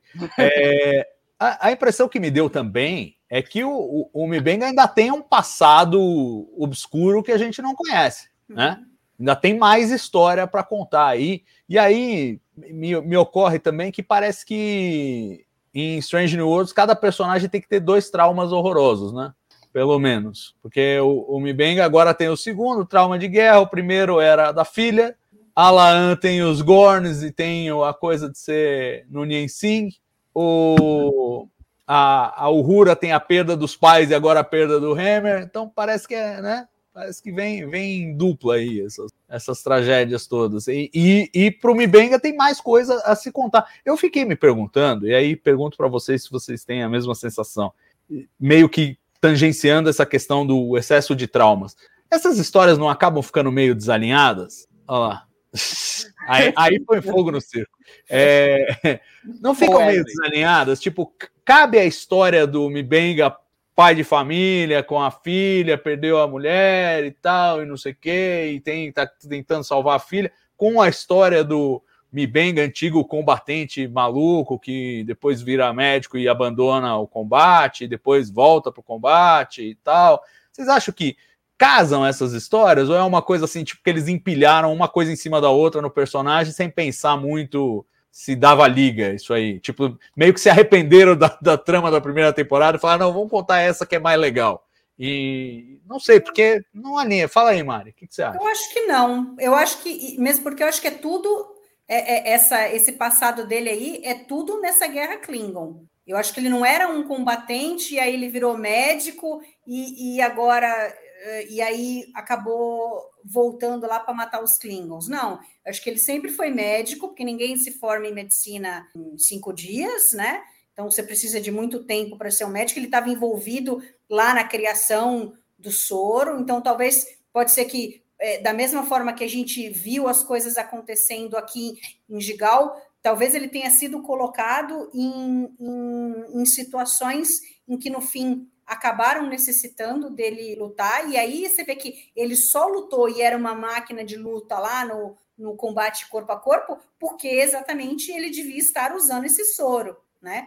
E aí ele, ele se sobressaiu nesse sentido, conta disso, né? Agora, quando a gente vê filme americano que retrata filme, seriado, né, que retrata muita coisa da guerra, o cara que foi para a guerra, o cara que é coisa de elite, você sempre vê que os caras têm família, é, sempre, sempre, sempre tem isso. E sempre tem, às vezes, conflito de como que você é tal. E você vê que ele era o cara, um médico que tinha família, que foi para a guerra, e ele até esse momento que a gente está vendo no começo do flashback, ele ainda estava se pegando com o fato de que não, eu é, não vou permitir que eu volte uma pessoa diferente. Só que a realidade vai sendo de tal forma e ele não vai mais conseguir fugir disso. E aí, quando ele volta, aí a gente não sabe como que foi a dinâmica ali na família, mas talvez o fato da, da esposa ter morrido, a filha ter ficado doente,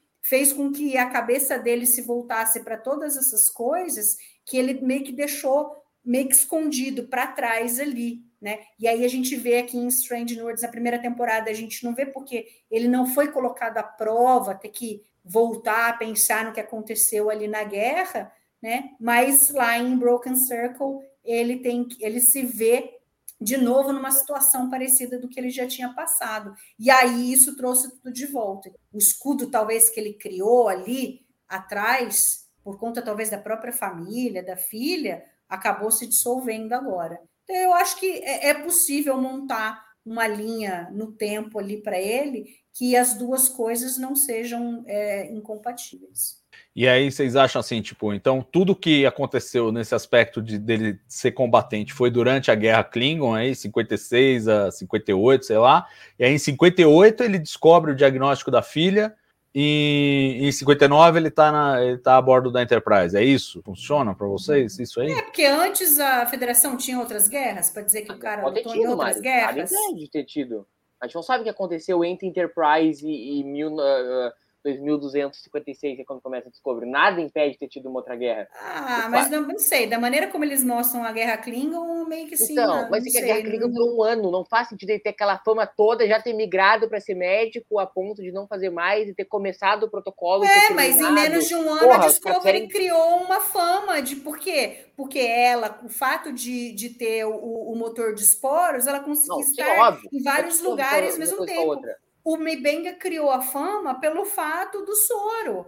O soro fazia com que ele pudesse é, é, lutar, chegar ali, lutar, coisa que os outros não, não conseguiriam, entendeu? Não, não, Talvez não, e a guerra, e a guerra... O, o, cara que, que testou a coisa, e aí viram que não dava. E a guerra teve pelo menos uns dois anos, né? Não, um ano, 56, 57. Não, cara, porque olha, em 56. Ah, tudo bem, em 56 ela começa. Aí a gente salta do, do episódio 2 para o episódio 3, são seis meses. Só entre um e outro. 56, Tem seis 57, meses de ar. Memorial tá dizendo aqui, 56 57. Então, mas é mais de um ano. Durou um ano, se começou em 56 terminou em 57, durou um não, ano. Não, depende. Se começou no 1 de janeiro de 56 ah, terminou tá no 31 de dezembro de 57, são dois anos.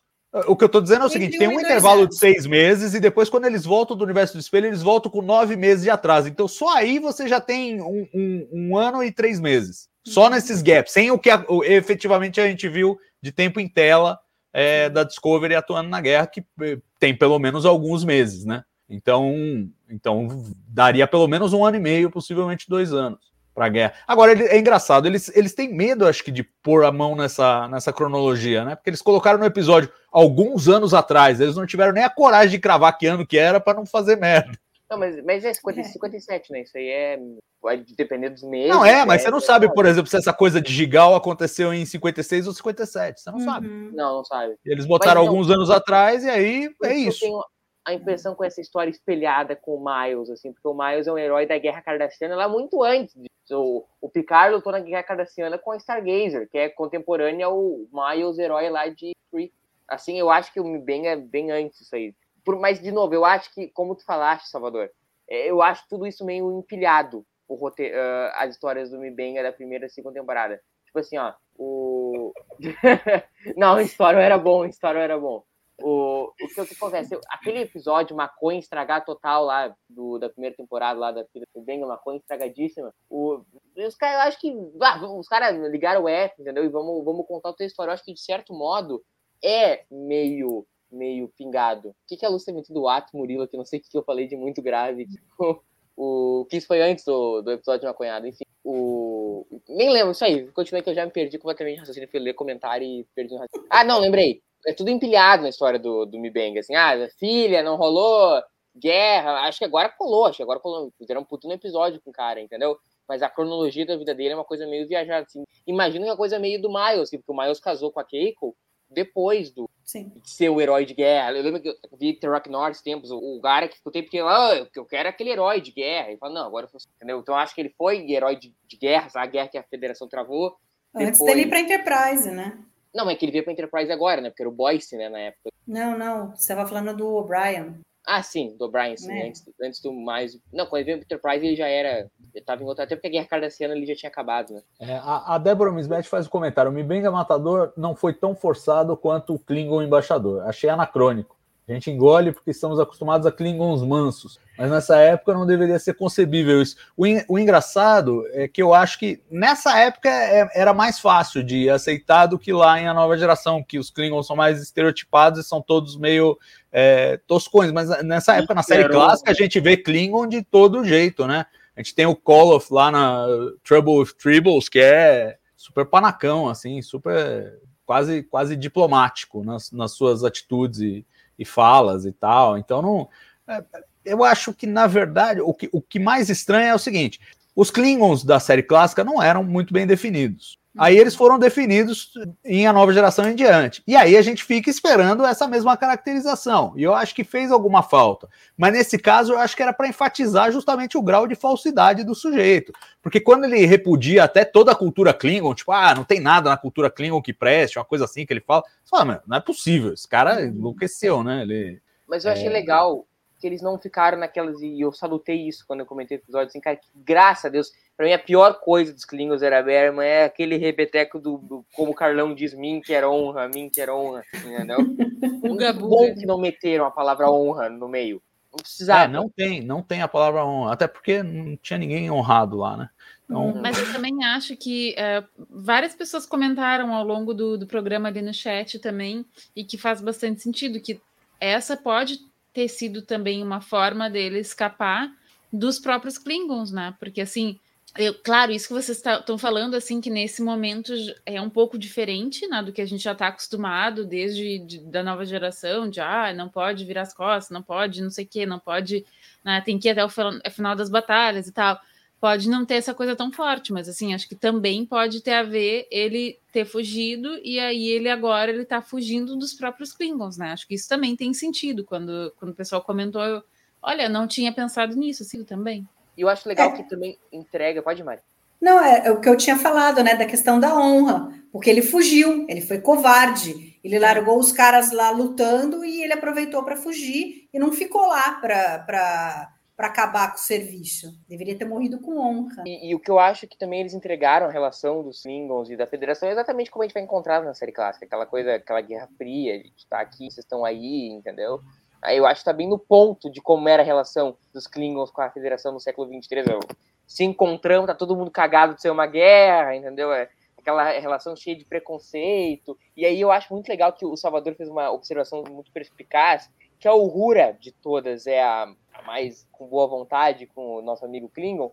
E no A Terra Desconhecida, na cena do jantar, ela é a que tá mais tentando puxar papo. Ela olha lá pro Shang e fala: É, tu já tu curte Shakespeare, é legal, bacana e tal. Enquanto tá o Jim lá querendo dizer que o Shang é nazista, e todo mundo na, naquela tensão, a Uhura, de fato, é tão legal que eles peguem esses pequenos, essas tintas de, dos personagens e tragam aqui, começar essa Uhura mais disposta a comprar os. Puta, muito legal, cara. O Spock sempre com aquela diplomacia que ele tenta, aí fica conversando. Muito legal, assim. Eu, eu vi muitos personagens clássicos ali, dos que tem, né? É, então, e a Débora dobra aqui falando do, do Jornada 6 também. Pensando em até Jornada 6, o pessoal não confiava em Klingon de jeito nenhum, e aí tinha um embaixador antes disso, é estranho. Eu, eu achei estranho realmente ele ser um embaixador da federação. Aliás, precisamos falar um pouquinho da. De, de, é, de, deixa eu terminar o, a coisa lá do, do, do flashback, só para arrematar aquela questão, que é assim, não podemos ser relapsos e não falar da questão do visual dos Klingons, que aparentemente eles realmente, e, e até dos Andorianos, parece que Strange New Worlds tem um, uma, uma coisa assim, vamos fazer a coisa do nosso jeito, né? Porque assim, com os Klingons eles repaginaram, ok, tinha uma certa controvérsia com relação aos Klingons de Discovery, mas os Andorianos de Discovery não tinha nenhuma controvérsia, nem os Telaritas, e mesmo assim eles quiseram repaginar. Eles meio que fazem, ó, a gente está absorvendo factualmente tudo que apareceu em Discovery, mas a gente não subscreve o visual. Então a gente vê, por exemplo, a, a nave que está levando a Shepel lá no lá a Gigal. É uma nave que tem o visual e a estética toda de Strange New Worlds. Não, não tem uma estética mais parecida com o que a gente viu em Discovery durante a Guerra Klingon. É, os Klingons Aqui eles eh, nem cogitaram botar os caras carecas. Todos eles têm cabelo lá. O pouco que a gente vê de relance do, do combate do Mibenga com eles lá, eles parece que fazem questão de mostrar que eles têm cabelo, porque chega uma hora que na DAC Tag lá fica preso uma mecha de cabelo, como quem dissesse: Ó, oh, não, esses têm cabelo, esquece aquilo lá, finge que não viu aquilo. É, e eles tiveram mesmo essa postura do tipo: olha é, é, é uma série nova, é, a estética é dessa série, a gente, ao mesmo tempo que a gente tem a coragem de absorver aqueles eventos e colocar na, na no, no, prólogo do episódio cenas de Discovery, a gente vai fazer as coisas do nosso jeito, do nosso visual. Queria saber o que, que vocês acham dessa escolha, é, principalmente à luz de um universo compartilhado de Star Trek. É assim, cada série pode fazer do seu jeito e tudo bem, ou eles deviam unificar, ou como é que vocês veem essa, essa coisa toda. Tudo bem, Andoriano assim, assado, frito, cozido, tal. É, é, o Murilinho que é mais canônico aí, perguntar para ele. Cara, é um misto de frustração e, e, alegria. Aonde que tá a frustração e onde tá a alegria? E a alegria tá que eu acho que tem de fato ligar o F no visual de Discovery. Não dá para comportar, se tu quer fazer uma prequel da série clássica, mostrar Klingon careca. Não dá. É, ou tu faz uma coisa, ou tu faz outra. A minha frustração é, tá, então já que nós ligamos o F no visual de Discovery, Vamos abraçar com toda vontade o visual do resto da franquia. Não precisa fazer a versão Strange de Andoriano. Eu nunca senti essa necessidade. Mas, e aí, de novo, aí, eu me, aí é frustrante, porque aí eu já tô. Que cada série vai fazer o seu visual. Aí daqui a pouco vai ter a série do, do Dino, vai ser os Andorianos da série do Dino. Aí vão fazer a série do Raikyu Parta, vai ter os Andorianos e os da série do Raikyu Parta. Mas estou resignado, estou resignado. Acho que eles estão olhando mais pro visual que Star Trek sempre mostrou. Eu acho que Discovery pisou muito fundo em alguns experimentalismos visuais, sobretudo o visual dos Klingons, que já foi debatido aqui nesse TV ao vivo aqui uh, uma pá de vezes. Então, assim, eu, eu tô feliz que, que eles ignoraram os visuais de Discovery. Acho que eles poderiam olhar mais pro visual clássico. Mas assim, ó, saiu melhor que encomenda para o Patrulheiro do Cano, entendeu? Poderia ser bem pior, bem pior. Eu assino aqui. Vamos ficar aqui? Eu assino. agora não mexe mais, agora é, não mexe mais, agora já deu, pronto, congela. E isso tira a esperança. Eu gostaria de ver ainda em algum momento em Strange New Worlds a Lirel de volta a Star Trek, mas a esperança cai a partir do momento que eles abdicam da, do visual, né? Porque se eles tivessem que trazer, iam ter que trazer com o visual de Discovery, não iam mudar o visual da personagem. Então acho que meio que subiu no telhado, né? Você acha que tem alguma chance, Roberta, de aparecer a Lirel em algum momento? Não, não nessa temporada que já acabou praticamente, mas enfim, em algum momento de Strange New Worlds? Olha, é, é, eu vou falar aqui do, do meu desejo, que é nulo de vê-la. é, tudo bem, não quer, não quer. A Roberta é representa. Que coisa. Falta a Roberta para concordar com tudo que eu falo. Que eu falo. Assina embaixo, Murilo. Isso aí. Ô, Mari, me ajuda aqui. Mas Só eu não... que quero ver? Só. Oi? É Lirel? É, é. Ah, não, agora eu que vou te entrevistar, Salvador. Agora, por que, que tu quer ver a Lirel? É, é, eu sempre gostei, achei personagem boa. Eu acho que assim, se você introduz a, a chanceler do, do Alto Conselho Klingon, e você tá tendo uma situação de guerra fria com os Klingons, e você tem autoridades e tal, e pá, eu acho que é, seria natural usar a personagem que você tem, né? É, da, da mesma forma que se fosse mais para frente, é, eu gostaria de ver o Gorkon, eu gostaria de ver outros, outros Klingons que tiveram importância no Império. O Avatar? Júnior está dizendo que não existe mulher líder no Império Klingon. Ele só esquecendo que a filha do chanceler do Star Trek 6 assume como líder É, do Império Klingon e ela que assina. Ela só assina os acordos de Kitomer, mas tirando É. ela, não tem mesmo. Tirando Ah, ela e a Azetur, é.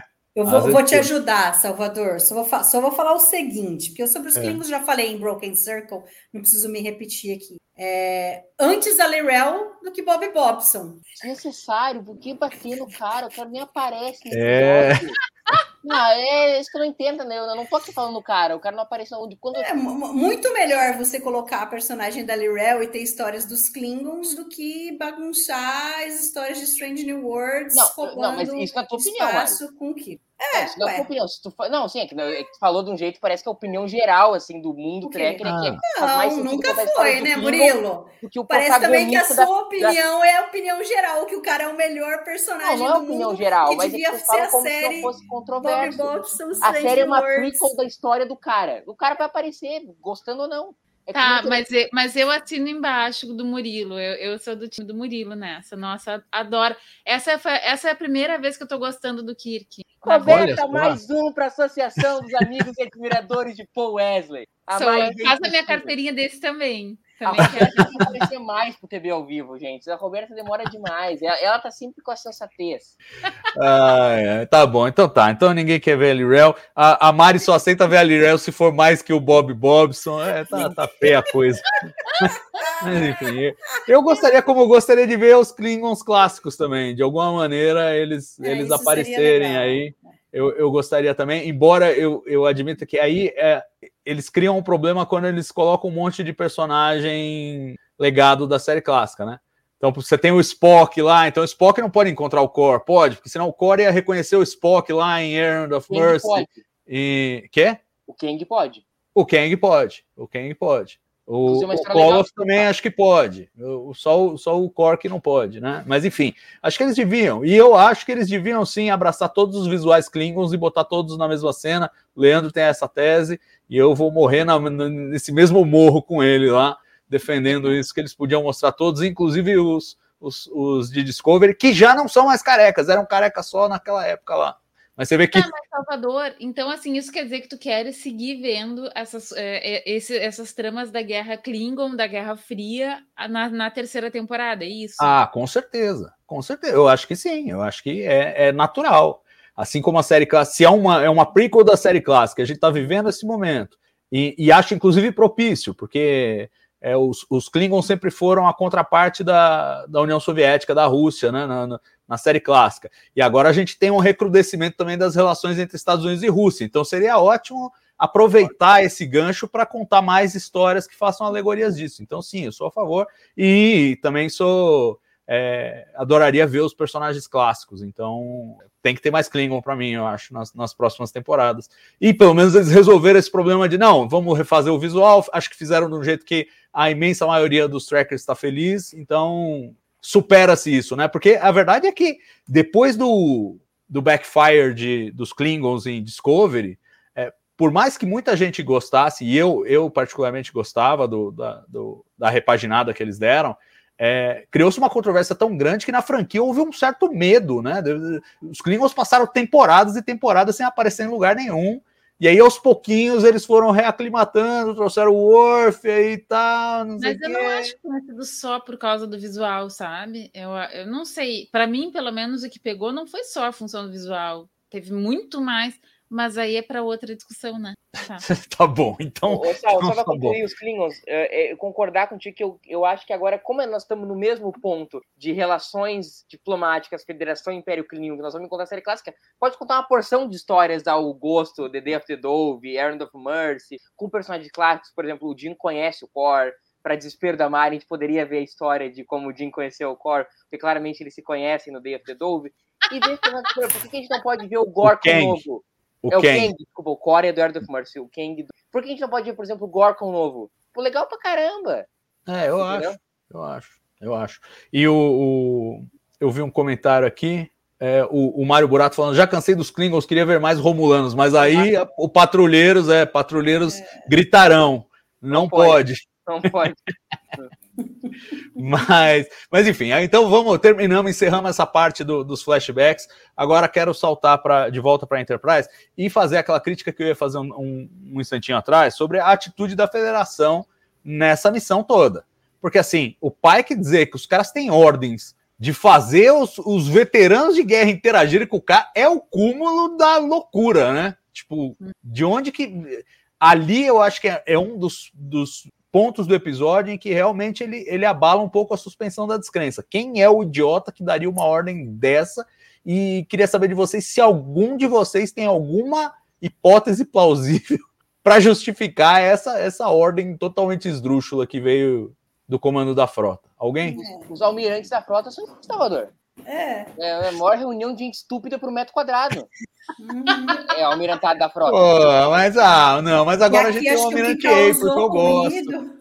Acho que o que causou ruído aqui foi a gente ver o pai que tentando, no, no, sabe, de início, é, tentar levar isso daí, né? É, é, até interessante que você vê, foi strike 1, strike 2 strike 3 ali, né? Strike 1 foi a Ortegas na ponte. O strike 2 foi a primeira vez que o, que o embaixador entra na enfermaria e o Benga sai e você vê o pai que olhando isso acontecer. E aí o strike 3 foi no jantar. Aí depois disso vem a Lire, ah, na cabeça. Vem a Una conversar com ele e falar: olha, eu acho melhor a gente chegar mais rápido, nos livrar desse cara aqui, que a coisa tá pegando fogo, né? Então, mas, mas o pai assim, que no primeiro é... momento ele pergunta para todo mundo: ó, oh, tudo bem, tudo é, bem, então, tudo bem. Porque as pessoas, é, é, assim, você tem uma coisa que você sabe que você não quer fazer, mas às vezes você fica pensando é, que você vai enfrentar, que você vai ser capaz. Né? O Mibenga fala para Chapel: não, a gente está aqui pelo nosso capitão, é, ele fala para Ortegas, pô, é, e, e, se ele realmente está reformado e tá e realmente ele, ele pensa isso que ele pensa? E,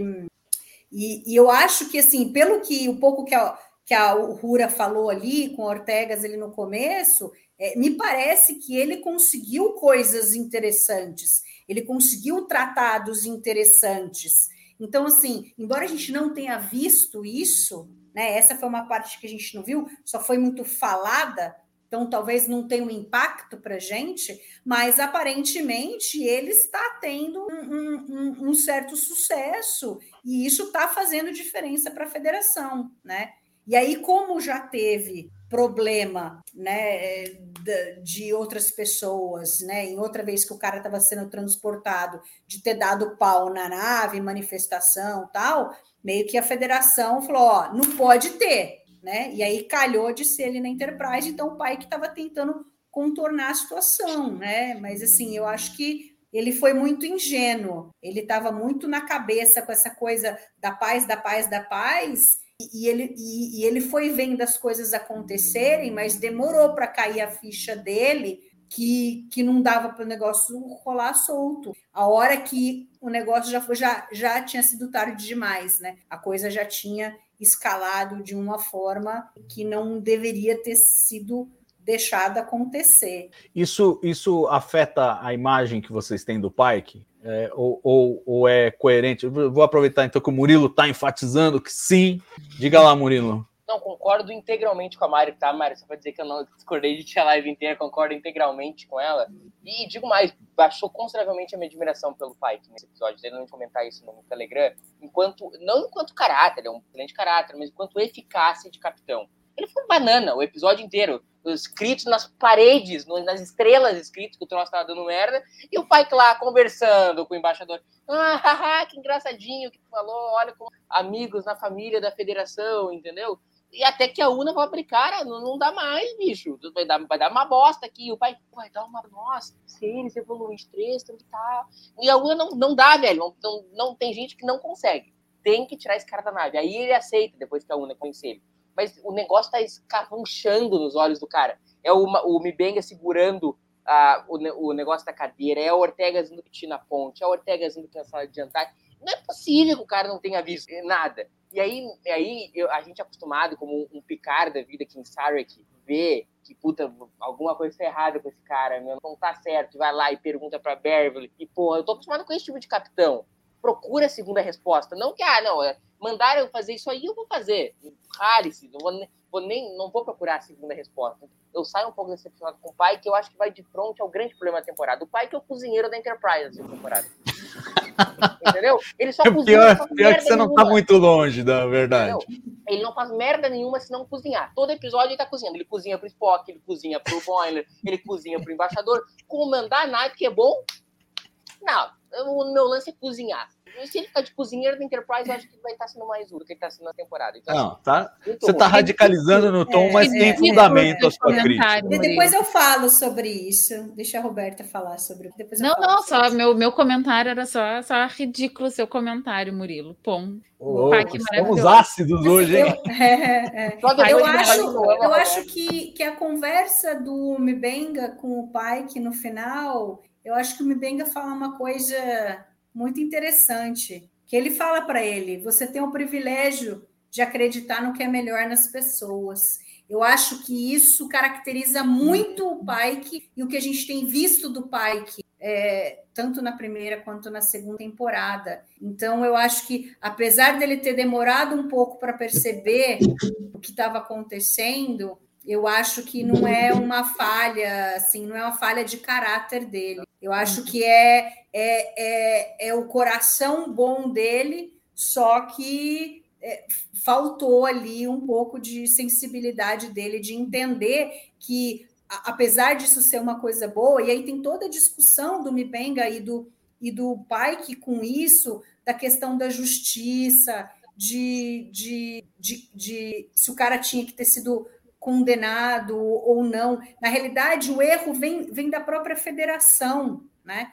É, então, quer dizer, não é um erro do pai, que o erro vem da federação de ter abraçado o cara e não ter colocado o cara a julgamento, né? É, o cara não foi julgado pelos crimes que cometeu. E acho que é isso que pega mais com qualquer um deles ali, né? Com a Chapel, com o Mibenga. Ele podia ter sido, ó, você foi julgado, você é, é, é, é responsável por crimes de guerra, né? Mas é, a sua punição, ok, não vai ser a morte, não vai ser ser preso o resto da sua vida. Você vai prestar serviços agora para ajudar exatamente quem você é, entendeu? Então eu acho que o fato de não ter nomeado ele como um, um cara que um criminoso de guerra, que eu acho que é o pior que pega aí, né? Mas isso não é um erro do Pike, né? Não é um erro do Pike. Embora eu ache na conversa deles aí que ele, ele continua ingênuo, porque ele fala: ah, você não pode julgar o cara, né? Não, não é você que pode dar a sentença para o cara. Só que ele não está perce percebendo que a sentença não foi dada, ele não foi julgado. Simplesmente colocaram o cara de embaixador, acreditaram na historinha dele e colocaram o cara de embaixador. Então, talvez um esse seja o erro do Pike, de que ele insistir na questão de que você não pode fazer justiça com as próprias mãos, que a gente tem todo um, é, um, né, um conjunto de leis, né, quem que vai julgar, quem não sei o quê. O problema é que o cara não passou por isso. Então, acho que essa que é, é uma discussão interessante que aí se faz. Ah, mas aí vamos pensar assim, eles. Mari. Quem passou por isso, aí começa, passa a ter uma carta branca. Não, não, tá? não estou dizendo que tenha uma carta branca. Mas e na verdade, é, é... para mim, o que o pai que fala é isso, né? Tipo assim, não, beleza, eu posso não ter, né, ele pode não ter vivido todas essas coisas, ele pode não ter noção do que eles estão falando, né? Que nem eu comentei antes, eu não tenho noção do que eles passaram, não, do, do, que esses personagens podem ter passado, mas assim, ainda assim, isso justifica, isso dá uma carta branca para a pessoa, né? É, o que eu, eu entendo, assim, eu sou, e acho que foi por isso que me chocou tanto, assim, o episódio na primeira vez que eu assisti, que eu caí para trás, assim, fiquei um tempo pensando assim, ah, gente, não sei se eu gostei disso porque eu concordo com isso, sabe? Eu concordo com essa visão assim do pai, que eu sei que, que as leis são falhas, né? É que nem ah, a democracia não funciona. Não, não funciona. Mas é qual é a solução? Vamos jogar tudo pro, pro ralo? Vamos jogar água fora com o bebê, sabe? Então, assim, acho, eu acho que o pai que ele tá, ele tá querendo trazer essa coisa que eu acho que é a discussão mais importante para mim, foi a discussão mais importante do episódio, sabe? Tipo assim, por mais, por pior que tenham sido as coisas que ele, que ele fez, é, o cara não tava com uma arma para lutar com, contra uma contra uma benga. Ele ele tava lá, tipo assim, por mais ele podia querer dar um soco na cara, sei lá o quê. Mas na verdade, tipo assim, a gente até pode dizer assim: ah, tá, mas uma benga foi se defender, não sei o quê. Foi desproporcional a defesa dele. Então, a gente não viu quem pegou a arma. A gente não viu quem pegou a arma e foi deixada é. de propósito. A gente não vê quem pegou a arma. Mas eu acho, eu, ah, eu não, sei. A gente, a gente não vê quem pegou a arma. Porque ele olha para a caixa com a arma, ele vira para trás, a hora que o cara põe a mão nele aqui, o Mibenga vira para trás, começa a discutir com ele, e aí é, corta a gente já vê de fora, e aí a gente vê a arma de novo, mas aí corta para a cara da Chapel e volta. Quando volta, já é já é o esfaqueamento. Então a gente não vê quem pegou a arma. Tá, mas eu, eu tinha na minha cabeça que eu, eu enxergava a mão dele. Na minha, não. olha que são as memórias inventadas, né? Na minha cabeça tinha a mão dele pegando aqui. Não, ah, eu deixa, deixa eu colocar. Pera, pera um segundo, um segundo. Deixa eu colocar o superchat do Silvio Cunha aqui. É, obrigado, Silvio, pelo superchat. E ele fala: boa noite. Assassinato premeditado. O doutor criou todos os álibis. Pai que entrou no espírito almirantado, ingenuidade de uma criança igual à federação. É, aproveitando para esse gancho e o que vocês já estavam falando, quero então. Tá, tá todo mundo louco para discutir o centro do episódio, que é esse, esse momento aí. Eu quero primeiro saber se a gente tem. É, acordo sobre o que aconteceu exatamente. Porque, de, dentre as ambiguidades do episódio, uma é essa: eles não mostram efetivamente o que aconteceu. E foi uma opção. O Jeff Bird, o diretor, disse que eles filmaram de todas as maneiras filmaram, inclusive, de forma que desse para ver a luta. E deixaram na mão dos produtores: ó, vocês escolhem como que vocês querem apresentar. E aí optaram por essa. É, que a gente só vê o vidro fosco, vê os vultos, mas não vê exatamente a luta e o que aconteceu. Diante disso, alguém aqui tem alguma dúvida de que o, o Mibenga matou o cara e, e, premeditadamente, como disse o Silvio? Premeditadamente. Não. Como? Pra mim, totalmente. Ele pegou a faca e matou. É, o cara que foi essa. na enfermaria. Ele então, tava foi... na dele, ele morreu de pedir pro cara ir embora. Ele pediu várias vezes, ele pediu várias pro cara ir embora, vai embora, vai embora, vai embora, vai embora. Ele não pegou a cara, arma Mari. e marcou um encontro pro cara ir lá. Não tem nada de premeditado. Não, a gente pode dizer, a gente pode, pode dizer que apresentou-se um, um, uma, um, uma Oportunidade. Uma oportunidade que o Mibenga fala. Eu procurei você e aqui você, e você está aqui agora. Mas premeditado zero, gente. Dizer que foi premeditado, não, pelo amor de Deus. Eu acho que foi premeditado. Zero, zero, zero. Agora, zero, assim, premeditação, zero. aí a gente tem que discutir. É, eu acho o seguinte: ele estava, desde que o cara chegou a bordo, ele estava. A hora que ele viu o cara na enfermaria, que ele arregala os olhos, ele tem uma crise, ele vai passar mal lá, tal ele fala: Puxa, eu tenho que terminar o que eu comecei. Isso fica nas costas da mente dele, desde aquele momento.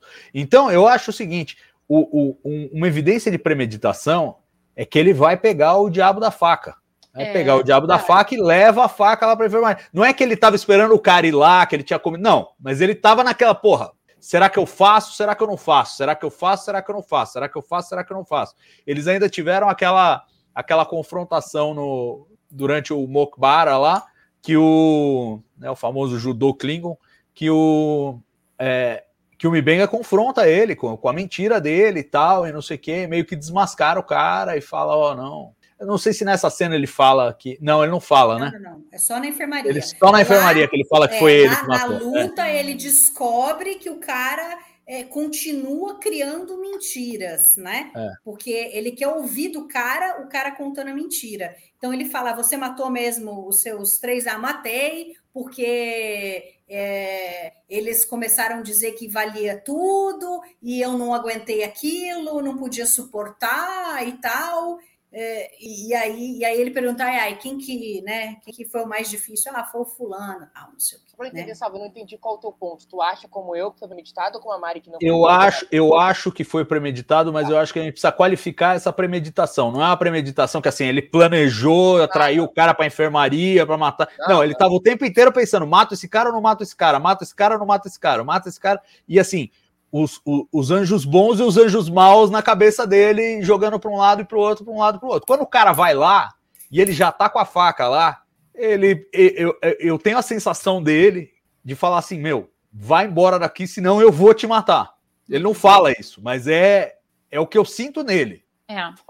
você tá dando eu, soco eu acho, eu acho que em todo episódio ele tá tentando se conter, sabe? Tipo assim, ó eu não vou fazer nada, eu não quero encontrar esse cara. Ele entra na enfermaria, ele sai da, enfer... sai da enfermaria, não, mas enfim, sai da sala. Aí ele é obrigado a ir no jantar. Na verdade, não é, mas enfim, acho que talvez até fosse uma forma dele tentar entender, se entender melhor. Enfim, foi para a porcaria do jantar. Mas ele fica todo o tempo, tipo assim, aí saiu no meio do jantar, né? Aí o cara vai lá, vem cá, vamos, vamos brigar. Cara, tá, tudo bem, vamos.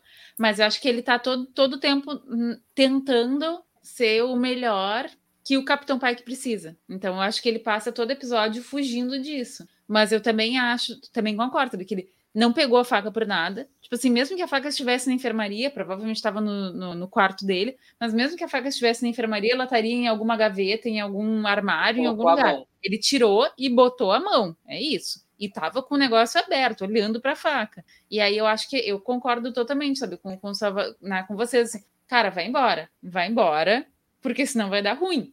E aí o cara não foi. Talvez até o Ra, no final das contas, quisesse isso. Né? Talvez, no fundo, a culpa a dele. Mas, mas tu acha que foi o Coisa que pegou a faca, não me Benga? Acho, sim, acho que foi uma não, Benga que pegou. Não, eu também acho que foi uma Benga, tudo pra Mari, que a Mari ah, é a mais. Eu, eu, você, pode, você pode olhar as duas coisas dos dois lados. É, você pode ver que o, o Ra ficou transtornado pelo fato do Mibenga saber, porque agora ele sabe que o Mibenga pode acabar com toda a farsa dele, né? Uhum. E, e, e, quem disse que ele não tinha pegado aquilo ali, não estava olhando para aquilo e não estava pensando em desmascarar o cara e falar, uhum.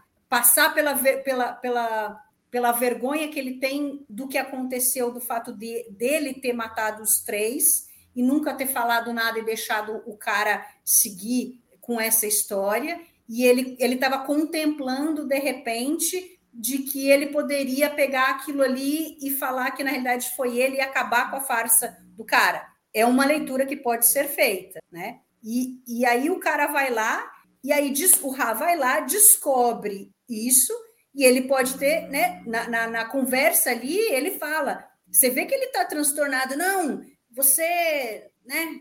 Você tem que ser meu amigo, você tem que ficar do meu lado. Ele não, você é um criminoso de guerra.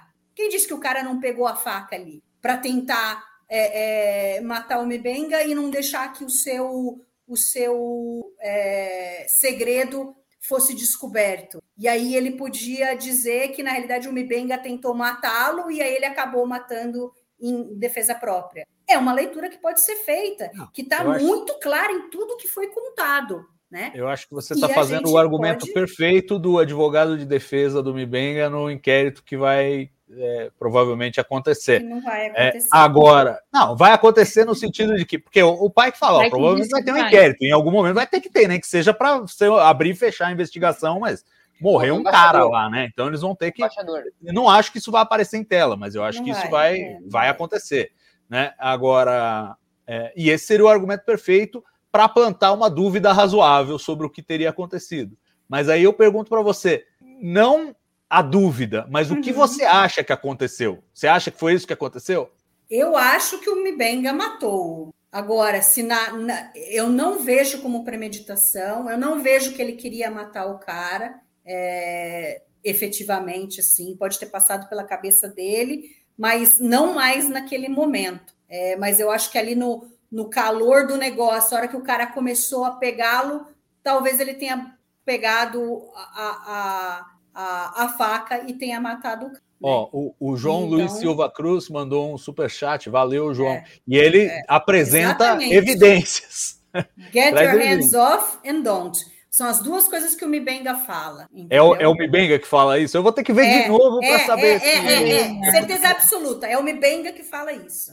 É o Mibenga que fala essas duas coisas, tá? Então, mas eu tenho a Então, sensação que Get assim, Your Hands Off é que- dele. Né? Eu acho que ele tentou pegar o, o Sim, Mibenga, mas eu acho get que your não a hands faca. off me, é, get your, é, pode Exato. Ah, mas aí é que tá outra, fica, é outra coisa que fica dúbia aí, que talvez eles tenham deixado justamente porque Sim. ele primeiro ele coloca a mão no, É, ombro, no ombro do assim, Mbenga. Isso a gente é. vê ele colocando a mão no ombro. Então, mais uma forma de deixar totalmente dúbio, tipo, e aí, esse, esse get, get your hands off é do meu Não, ombro mas isso é depois. Não, não, não, não, não, não. Ele já tinha tirado a mão do ombro, ele já tinha virado, aí sai para fora, que a gente só vê através do espelho. Aí ele fala, isso é no final já. A Chapel já entrou, ela já tá vendo os dois. E, e parece que ela tá fora, mas não tá. Ela entrou dentro, entrou ali por dentro. Ela viu Então, ela a vê- cores. ela viu, ela viu quem pegou a faca e ela viu a, a morte acontecendo. Você acha que ela viu, assim, então? Você acha que ela viu, não estava viu. mentindo, então? Não. Ou tá- ou- Não, ela, eu, eu acho que assim, eu acho que a grande mentira que eles criaram, os dois ali, foi, eu acho que foi em legítima defesa.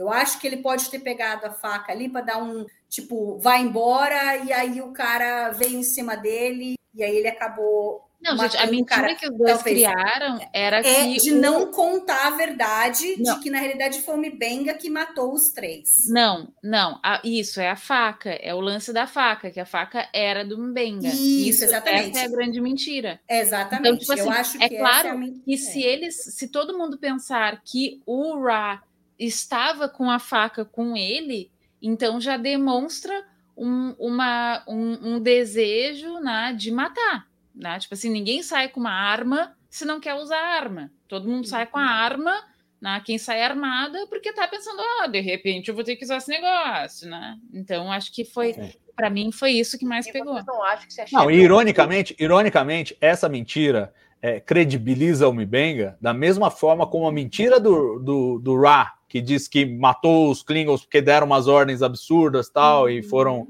criminosos de guerra, e a defecção dele para a federação credibiliza o Ra também. Então, no, no final, os, os dois personagens são muito espelhados, né? Eu acho. E é, um, é uma coisa muito charmosa desse episódio, inclusive no, no confronto corpo a corpo ali, é, que eles fazem. É, tem uma coisa muito de espelhamento. E, e eu acho uma cena muito forte depois do, do Mokbará que o, o, o Mibeng ele vai, vai tomar banho, né? Ele vai, ele entra no chuveiro e a sensação é que ele precisa se limpar daquilo. Ele, ele, ele se sente mal por ter estado com o cara, né? Então acho que é, e esses os dois personagens eu acho que um serve de espelho para o outro, de certa maneira. Os dois vivem mentiras, porque o Mibenga também nunca teve coragem de admitir o que ele fez lá em Gigal. Então ele também está vivendo uma mentira. Mas aí, aí é, uma, é uma vergonha que ele tem dele, porque ele se sente mal de ter ido fazer aquilo, mas ele não estava errado, porque ele, ali naquele momento Não. ele estava em guerra. Sim, estava justificado. E aí, Sim. só para completar todo né, o do porquê de eu, de eu falar essas visões diferentes, porque assim, eu vi muito na internet o pessoal detonando, "Oh, o Mebenga tem que ser preso, o Mebenga é imoral, e não sei o quê. Só que, meu, eles deram opções para você escolher. Você pode escolher qual versão que você acha que é. Se nunca mais for falado isso, for adressado isso, for confirmado se, se ele quis matar o cara mesmo e aí ele e a Chapel mentiram descaradamente e tal, é, se isso não for feito, você pode pensar nessas, nessas duas opções aí que eu coloquei, né? Acho que tranquilamente. E eu prefiro acreditar mais nessa, nesse meio termo de que foi realmente em, em- em defesa própria ali é, dele, né? Tipo, meio quase que como um suicide by cop, que talvez o cara tenha pegado a arma e aí o Mbenga acabou tendo que matar o cara meio porque o cara foi em cima dele, alguma coisa assim, né? Ou, né? Ou talvez, talvez o cara tenha ficado louco ali, do tipo, vão me descobrir, vai acabar minha vida, é melhor eu morrer aqui também, meio que ele pode ter provocado essa situação. Mas assim, porque eu acho que pensar que o Mbenga fez premeditado, que o Mbenga queria matar o cara, que ele matou, que ele, fe... que ele mentiu e que a Chapel mentiu, é muito forte para a Jornada nas Estrelas. Muito Mas mais é por do isso que, que, a eu acho que esse episódio é, é forte. É, a mas é por isso que a gente acha que é lá, forte. lá em lá em lá em, é, em, E na Pale Moonlight. em A eu tive Moonlight. Eu Salvador acho que em Impale episódio. Moonlight tem, tem umas questões assim é, de um bem maior, tal, que, que tem umas questões que podem ser discutidas. Aqui ia ser muito sangue frio. Então eu acho que foi legítima defesa. Eu acho que, meu, ele implorou para o cara ir embora, vai embora daqui, vai embora aqui. E por que, que o cara estava insistindo tanto? Por que, que o cara queria, sabe, conquistar o Mi Bang? Ele não precisava Mas disso. o cara, o cara não tinha noção Então- do que ele estava fazendo o tempo, o episódio inteiro. Ele, Exatamente. ele não Eu tinha mas noção. então, que tava aí- abrindo essa caixa de Pandora toda aí. Então, e aí a hora que ele descobriu que o Mbenga foi quem matou, ele falou: ferrou, agora eu tô ferrado. E aí ele partiu partiu para cima do Mbenga. E aí o Mbenga se defendeu. E eu acho que quando o Mbenga fala, né, toda a conversa dele com o pai, que eu achei muito muito honesta a conversa dos dois. E quando ele fala, eu eu não comecei a briga, mas eu tô feliz que ele morreu, eu acho que ele foi ele foi sincero. Ele não começou Então, a briga. Mas eu acho, E ele mas tá eu acho feliz que, que o cara morreu. A minha leitura dessa frase é, é aquela meia verdade. Ele não começou a briga porque a briga começou lá na guerra. E quem começou a briga foi o cara. Exato. Não, mas a gente viu que a briga não foi ele que começou na enfermaria. Isso a gente viu que não foi. Mas a gente não viu, a gente só viu o cara É, botando eu a não, mão eu no não vi. Mari. Eu, eu, tudo bem ele falou: você- vai embora, vai embora, vai embora. E ele insistindo, insistindo, insistindo. Tá, mas ele isso põe a não é mão no cara. Ele fala: tira a mão de mim.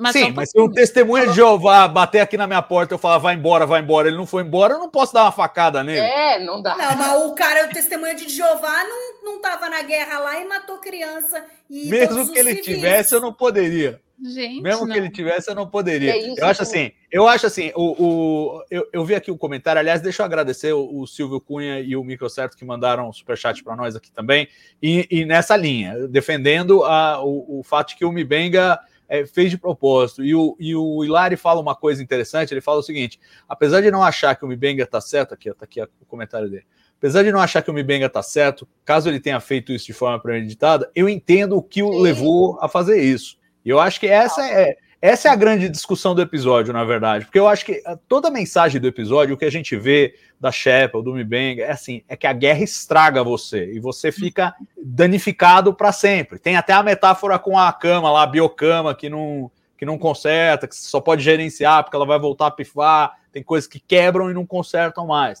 O Mibenga estava quebrado e não consertava mais. Essa era uma conta que ele precisava acertar da guerra. Então, por mais que eu não concorde, e eu tendo a me alinhar com a Roberta, a Roberta já falou isso mais cedo aqui, que, pô, é, por mais que às vezes a, a- o sistema de justiça produza injustiças, ele ainda é a melhor, é o melhor caminho que a gente tem para responder as coisas, né? É, e, e- e não dá para contornar isso, não dá para ele fazer justiça com as próprias mãos. E eu acho que ele foi dúbio. E eu acho que é a intenção do roteirista deixar tudo dúbio mesmo. Eles botaram atrás do vidro, é pra gente não saber, é pra gente passar aqui meia hora discutindo se foi ou se não foi. Uns vão dizer que foi, outros vão dizer que não. E, e essa é a intenção, e eu acho que essa é a beleza do episódio também. Você tem que. é, diferente ainda Pale Moonlight, que ainda Pale Moonlight, é, o, o nosso amigo Cisco, ele comete impropriedades, mas ele vai se enredando numa coisa e ele mesmo não sabe que vai terminar com a morte do, do senador Romulano. Ele não sabe. Ele sabe assim, ó, me meti na merda, e depois o cara confronta e fala, você achou que isso aí ia ser o quê? Mas ele não sabe, ele tá naquela ingenuidade Pike, do tipo, ah, não, fiz muita merda tal, mas agora acabou, foi uma, it's a fake, fudeu, é isso. Nesse caso aqui, eu acho que o cara tem uma conta para acertar. É, é, é- é muito mais visceral, é uma, é uma coisa pessoal, é um score pessoal. Tipo, você matou uma galera lá e eu tava lá, e eu fui lá matar você e eu não consegui pegar você, e agora eu vou pegar você. Salvo, Mas é o que faz o Mbenga diferente do Klingon ele indo matar o cara agora. Nada. Não faz, é isso. É a guerra estraga todo mundo. A guerra estraga o vencedor e o vencido, o atacado e o atacante. A guerra é essa bosta aí mesmo. Mas Uhum. o episódio Entendeu? passa o O- episódio o próprio- eles. O, o, o título Under the Cloak of War é parte de uma citação do Albert Einstein. E a frase do Albert Einstein é a seguinte: é minha convicção de que matar sob o manto da guerra é nada exceto um ato de assassinato. Então o que ele está querendo dizer é o seguinte: ah, se é na guerra, se não é, é assassinato. Você está matando gente. Você pode estar justificado, você pode não estar justificado, é assassinato. E, e os dois são, porque os dois estão na guerra, os dois estão combatendo. É, é, complicado. A guerra é um troço estúpido. Star Trek sempre fez essa, essa argumentação de que a guerra é um troço estúpido. Uhum. Às vezes tem que se passar por ela, porque se um ataca, o outro tem que defender, não tem jeito. Mas é, que é um troço estúpido e estraga as pessoas, e claramente o Mibenga está estragado, a Shepard está estragado, eles não são capazes de uma. Eles não são capazes da visão que o pai que tem do episódio. Não, vamos lá, vamos tentar, não sei o que, a paz. Eles não podem. Eles simplesmente Fala. não podem entrar nisso. Fala, Murilo. Só fazer um parênteses aqui, que eu, pau no pai e fazer uma, uma e concordar de novo com a Roberta. Eu concordo integralmente com o pai no mérito da questão, de que tem que uh, dar a segunda chance para as pessoas. O meu ponto com o pai que não é esse. O meu ponto com o pai que é tudo bem, ele tá certo no mérito. Eu acho que foi o pai que foi míope era ver que aquilo ali não ia emplacar com a tripulação dele. Ele estava certo de esperar o melhor das pessoas. Ele tá certo no, no quando ele fala no final pro Mibenga que não é assim que funciona, irmão. O, tem que respeitar o, como é que é a frase que estava na moda nos últimos tempos, a, quando tem que respeitar todas as fases do julgamento, a, enfim.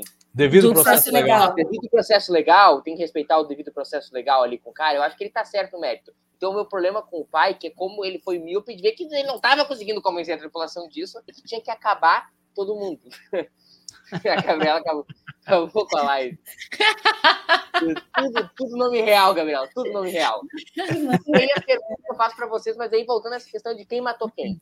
Vocês não acham que se a Sheppel, que viu tudo, tivesse chego e visto que o cara pegou a faca, ela não ia fazer nada para defender o, o Mibenga? Então, por isso que eu me alinho com Salvador. Nesse, ela muito viu, rápido. Ela viu, tá ali vendo, viu que o Mibenga pegou a faca, matou a sangue frio. É isso mesmo. Eles estão estragados. Não, eu acho que ela não viu. Eu acho que ela não viu. Ela viu como a gente, o vulto no vidro. Não, não, ela Mas ela vai vender a história do, do Mibenga, não importa a, o que a, a, a edição parece que ela que ela chega de onde nós estamos, vendo por trás do vidro, mas não, ela chega, ela chega ali onde está o Mibenga, ela chega atrás do Mibenga. É, mas ela não tem credibilidade nenhuma, gente, porque ela, ela com certeza sabia a história da faca, e não, ela bancou, não, é a faca tem, do cara. Ela é cúmplice, ela é cúmplice. Com certeza ela não, sabia não, porque que acreditaram gente... nela, acreditaram. Não, ela tem credibilidade com a tripulação, com a gente, eu tô dizendo que ela não tem. Não dá para acreditar no que ela disse, porque a gente sabe que pelo menos metade do que ela, ela é falou é, é mentira. Porque ela sabia, ela, ela que quando ele estava saindo lá, tava todo mundo saindo do planeta, ele falou: "Eu tenho que terminar esse negócio". E aí ele foi com, com o sorinho, deixou ela com outro sorinho e disse: Ó, oh, qualquer coisa usa isso para terminar de levar as pessoas e tal. Então ela sabia o que ele foi fazer. Então, de fato, ela sabe tudo. Ela sabe que ele matou, que ele é o Butcher de Jagal, ele sabe tudo. Sim, Sim isso eu e acho que ela é sabe é muito, mesmo. A direção é muito Então, é claro, ela tava. Só que aí é que tá, Maria. Quando ela tava ali na mesa, e aí o pai que tava lá vendo os DNA da faca, ele falou: ah, DNA do fulano, DNA do Crio, DNA do não sei o que, do Beltrano ela só concordou com tudo, claro que é cúmplice. É, ela, ela bancou que a faca era do cara e que é. ele que tinha matado, porque ele era sim, o açougueiro de Gigal. Sim, Mas sim. ela sabia que não era verdade isso. Isso, eu acho Entendeu? que essa então, é a assim, mentira. Aí a gente pode discutir se ela viu alguma coisa ou não. Eu tive a impressão que não. Mas eu também tive a impressão que o Mibenga matou e a Mari tem uma impressão diversa, ou pelo menos uma leitura possível diversa, né? É, eu acho que é de propósito, a gente nunca vai saber. Talvez talvez se eles forem bem é, honestos nos extras do Blu-ray, talvez eles coloquem as outras versões da cena gravadas, aí a gente vai saber. Mas eu, eu não faria isso se eu fosse eles, porque é uma opção é. artística e é, é parte do charme não saber sim, o que sim. aconteceu ali. E aí, de novo, o que eu vou falar agora é dentro da minha perspectiva de quem viu o episódio e acha que foi um homicídio que o, o Mibenga fez conversando com o que tu falaste ali daquele, daquela fala final dele, que ele é um eterno doente, nunca vai se recuperar, ele só pode dar uma amenizada, é uma parada tão doentia que eu acho que ele e a Shepard na cabeça dele estão certos dentro da cabeça deles. Hum. Era isso aí mesmo, que eles tinham que matar o cara que ele passou pelo que ele passou e ele tinha que vingar as mortes. Não, e eu acho. Não, mas eu acho. Eu, eu não sei se é vingança, mas é assim, por exemplo, vamos pegar o caso dos. A captura do Osama Bin Laden. Os caras mataram o cara. E podiam ter rendido ele, tenho certeza. Ah, não, resistiu, não sei o que, pá, mataram, jogaram no mar, acabou Osama Bin Laden. Por quê? Porque numa situação dessa, meu amigo, não, você não vai pedir para o soldado, não, não, vamos levar o cara para a justiça. A justiça é aqui. O cara matou 3 mil lá, jogou avião na, nas Torres Gêmeas. Não tem justiça para esse cara. A justiça Mas- vai ser aqui agora. Entendeu? Então, então- eu acho que assim, num- numa situação de conflito e numa situação de, de combatentes e veteranos de guerra, essa deve ser uma sensação comum. O cara cometeu crimes de guerra terríveis. Só o Mibenga sabia que ele era o criminoso que era. Porque os outros tinham comprado a versão dele de que não, ele matou os subalternos lá que deram as ordens horríveis e aí ele se arrependeu e mudou de lado e tal, e não sei o quê. Então ele tinha uma versão plausível. Me lembra um pouco Operação Clipe de Papel, né? Os nazistas que foram absorvidos pelos Estados Unidos, é, aquela coisa, você dá uma desnazificada no cara. Não, ele estava no partido, mas ele não gostava, na verdade, e ele nunca teve envolvimento com não sei o quê, pá, não sei o quê, e traz os cientistas alemães lá do, do, do Terceiro Reich para trabalhar nos Estados Unidos. É, é mais ou menos isso que fizeram com esse cara aí, né? Só que esse cara, ele mesmo vendeu essa, essa lorota, só que o Mimba ainda sabia que era mentira. Mas Então, então- ele estava perfeitamente justificado na lógica dele e com, e com o conhecimento dele. Entendeu? Com o que ele sabia. Eu não acho que era só um ato de vingança, era um ato de justiça. Só que justiça com as próprias mãos não se faz. Só se faz no contexto em que você é um cara que está estragado pela guerra. Aí você se vê justificado nessa, nessa situação. Mas claro que, claro que não é justificável. Não é justificável. Ô, Salva, mas a diferença que eu vejo, assim, eu acho que foi brilhante tu lembrar do caso do Bin Laden, é que eles estavam numa operação e foram lá e mataram o cara. O Mibenga tá o dia inteiro convivendo com o cara. Foi um troço que ele tá conversando, cara, foda-se, vou matar. Pá! E, e o cara, e o cara me pareceu passivo-agressivo com ele. A hora, a hora do jantar, que ele pega no braço, do, eu, eu sinto uma Uhum. agressividade ali. Eu sinto uma, uma tensão que. Eu achei que iam Eu sair no quero- braço ali mesmo. Tipo, tipo, foi quase uma coisa assim: ah, tu tá tentando te fazer passar pro Pacífico, aguenta isso daqui no É. osso do peito. Tu vai ter que aguentar isso porque teu capitão tá aqui na frente. Só e eu o vou te pegar no braço assim. Todas, to- todas as falas dele é, é- é, assim atacam as pessoas que tiveram na guerra. É. Todas aquelas que eu falei dele falar, ah, nós sofremos, nós passamos pelos meu, não, nós não, né? Uhum. Vamos, falar sério aqui. Então, quer dizer, ele ele estava provocando o tempo inteiro. Ele fo- foi escalando a, coisa ali. Com É, que intenção? eu, eu sinto dessa sei maneira. Entendeu? Talvez no fundo ele tivesse, né? Não morreu o Klingon, o general dentro dele. É, eu, eu acho que assim, ele, ele primeiro, ele queria humilhar esses- os veteranos de guerra e, e, e, ao mesmo tempo, continuar vendendo aquela atitude pacífica. Então, igualando todo mundo, legitimando a posição dele. Ó, tipo, ó, a gente estava na guerra, a gente viu coisas terríveis, eu vi, vocês viram, foi terrível e tal, e agora estamos nessa aqui. Só que nessa, sempre com essa atitude passivo-agressiva para cima dos, dos, dos veteranos do outro lado, entendeu? É, e eu acho que fica, fica claro isso. Eu acho que tem dois momentos em que eu sinto agressividade nele. O primeiro é quando ele pega o Ractagino queimando lá, que por um, um segundo você vê no semblante dele falando: esse cara aqui é meio cobra, velho. Não é, não é essa belezura toda, não.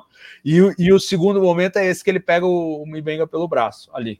Você fala, meu, Não, e- totalmente desnecessário, Na uma atitude agressiva. Ele chega, ele chega com, com uma bengalinha, ele vem com a bengalinha ali, como se, tipo, na guerra eu fui ferido, entendeu? Eu também tenho marcas de guerra e tal. E aí, na hora da luta, ele joga o Mibenga três vezes no chão. Pois é. Duas vezes. Pois é. E Salvador, essa cena que ele agarra o braço do Mibenga, foi na frente do Pike. E o Pike, esse, o Pike achou É. que tava tudo bem.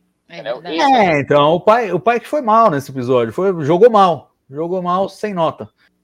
né? Porque é, jogou mal. é, não- é, ele, ele não viu o que estava acontecendo a bordo da nave. E uma coisa que eu é, me pergunto é que, assim, pelo fato do pai ter ido mal, a Una foi bem. Hum. E aí eu me pergunto, eles não têm um problema aí que para a Una brilhar, o pai que precisa estar perdido no rolê? Porque assim, a Una historicamente tem vindo mal, não- também não aparece pouco, tem pouca função, e tal. A, a melhor função dela é quando ela faz contraponto com o Pike, como fez nesse episódio. E aí acho que eles têm um problema, porque eles vão ter que fazer essa contraposição sempre. Aí vão enfraquecer um ou outro. É verdade. Harry Riker é assim, né? Vai escrever direito, né? Ah, mas o Riker nunca, o Riker dificilmente se opunha ao Picard. Tu acha, cara? Ou eu tenho certeza. Tenho certeza. Quantas vezes você viu o Riker questionar ordens do Picard? Não, questionar ordens não, mas eles tinham atmosferas bem diferentes ali, né?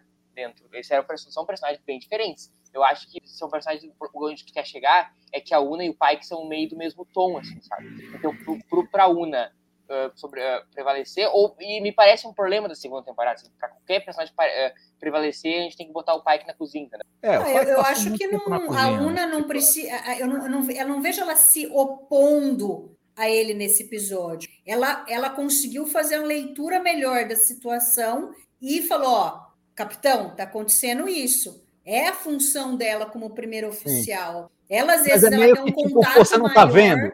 Você não tá vendo? Tá todo mundo vendo, só você que não tá vendo? É, mas você é vê que ela estava todo o tempo, você vê que todo o tempo ela estava seguindo ele. Quando eles entram lá, ela fala Captain on the Bridge para Ortegas, dá uma, né? E depois no, no, no, lá na, no jantar também, quando a Ortegas começa Exato. a falar, ela chama atenção, ela que chama atenção do Ortegas, não é o pai, entendeu? Então é ela, né, que tá meio ali assim. Mas assim, eu não, não acho que seja o jeito certo de escrever nenhum nem outro. Você não precisa desmerecer um para elevar o outro. Aí é mais escrita. Eu acho que você consegue. É, mas, mas eu, nesse episódio aconteceu bem, isso. Entendeu? Mas nesse episódio acho que aconteceu isso. Acho que a Una foi bem porque o pai que foi mal. O pai foi muito mal. E assim, eu vou repetir. No mérito ele tá certo. Ele, o, que, o que ele pensa sobre como deve receber o embaixador Klingon, tá certo. Só que ele tá vivendo no mundo encantado de Bob, entendeu? Ele não tá vendo na frente dele que tá a desgraça. Bob Bobson. Não. A, a, própria UNA fala isso, né? Fala assim, em teoria, eu acho que a federação está certa quando ela pede para eles mudarem a rota para chegar mais perto. Ela fala, teoricamente, eu acredito que esteja certo, mas não é o que ela está vendo na realidade. É, não está rolando, não está rolando. É. E a Mari e, lembra de uma cena muito boa, Salva, que é logo no começo, que é quando ela entra com o Captain The Bridge, a Mari faz uma lembrança, lembrável dessa cena, que ela tá atenta desde o começo no que tá acontecendo, enquanto o pai tá na farra. Isso aí, embaixador, Ractagino, vamos pra enfermaria. Tudo Não, o Ractagino foi depois. Apitinho.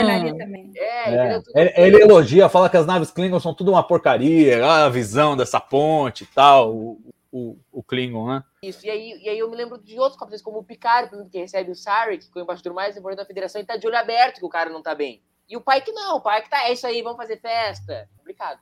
É, faltou um pouco. De, eu, eu acho que assim, é, é coerente com o personagem, que tem esse, esse viés escoteiro, meio ingênuo, meio não, sempre dou o benefício da dúvida a todo mundo e tal, e não sei o quê. É, mas ele tinha que ter lido a tripulação dele. Eu acho até que ele fez a coisa certa de perguntar para todo mundo, ele teve essa preocupação de falar: ó, tudo bem, mas ele tinha que ter lido, já que ele estava preocupado no começo, ele não podia se despreocupar a partir do momento que todo mundo falou: não, tudo bem, tudo tranquilo. Lá no jantar já dava para ele ter lido que a coisa, a coisa andava mal, né? E aí tinha que ter sacado. É, o pai que não está no grupo de, do zap da tripulação. Ele está no grupo dos cozinheiros. Deixa, deixa, deixa eu perguntar duas coisas paralelas para vocês, é, que a gente tocou pouco. Uma, a, a Shepel, a Shepel vocês enxergam como protagonista ou como coadjuvante nesse episódio?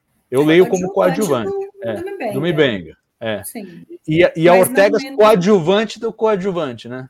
Sim, a gente tinha esperança de ter um episódio mais Ortegas, mas não foi esse também, né? É. E, e, e, e, a última coisa, acho que antes da gente talvez chamar os momentos, relação é, Chapel Spock. Dá uma chacoalhada por conta disso aí. Vocês acham que é uma coisa temporária? Vocês acham que eles vão ficar. Parece que eles estão caminhando para essa coisa do chove não molha. Quando um tá bem, o outro não tá bem. Quando o outro tá bem, um não tá bem. E a coisa tá... Então tá rolando uns desencontros aí que eu acho que já é para preparar o terreno para dizer, ó, isso aqui não, não vai voar.